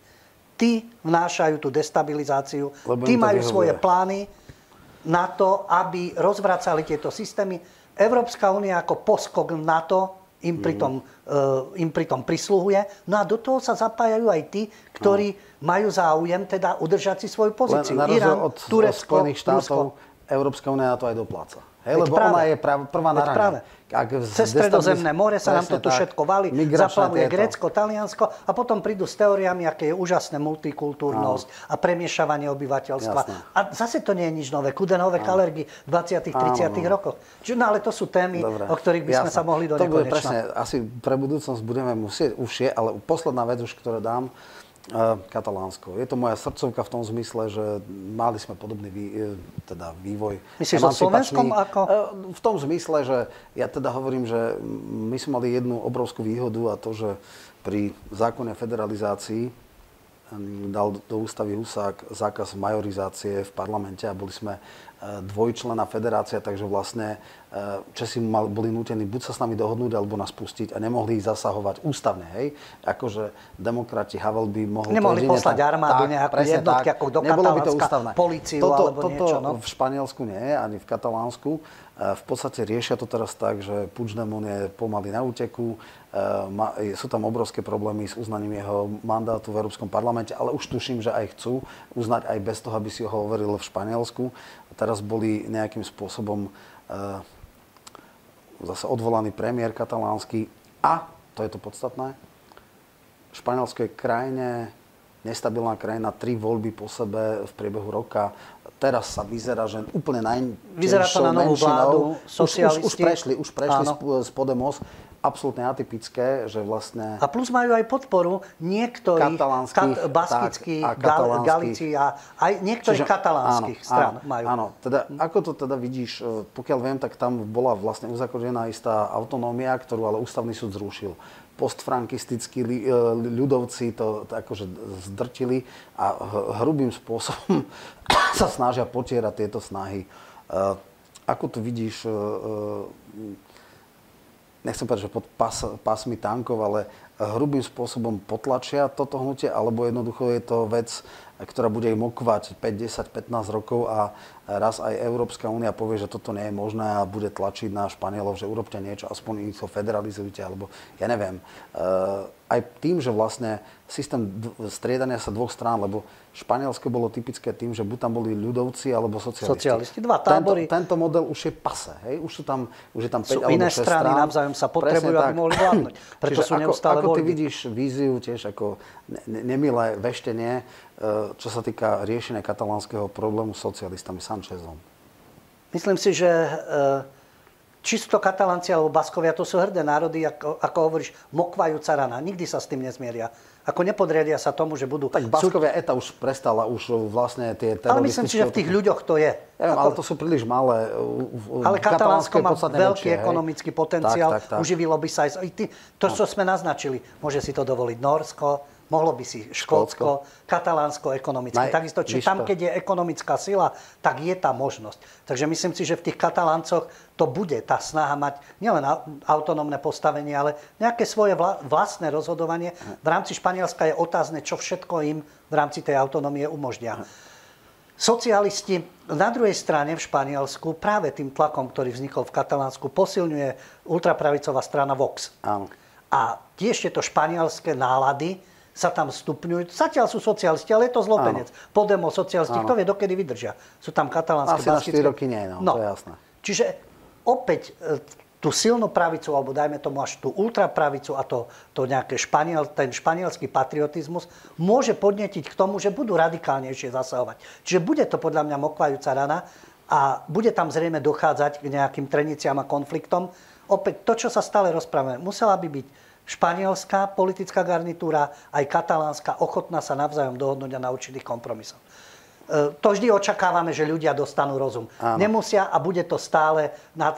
Našťastie v tom Írsku sa to podarilo, v tom 98. Áno. ale roky to trvalo.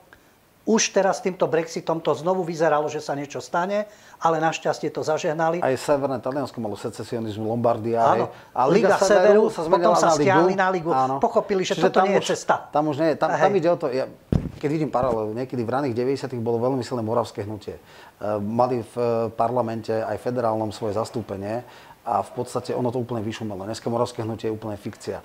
Čiže e, Pôjde to touto otázka cestou, prístupu.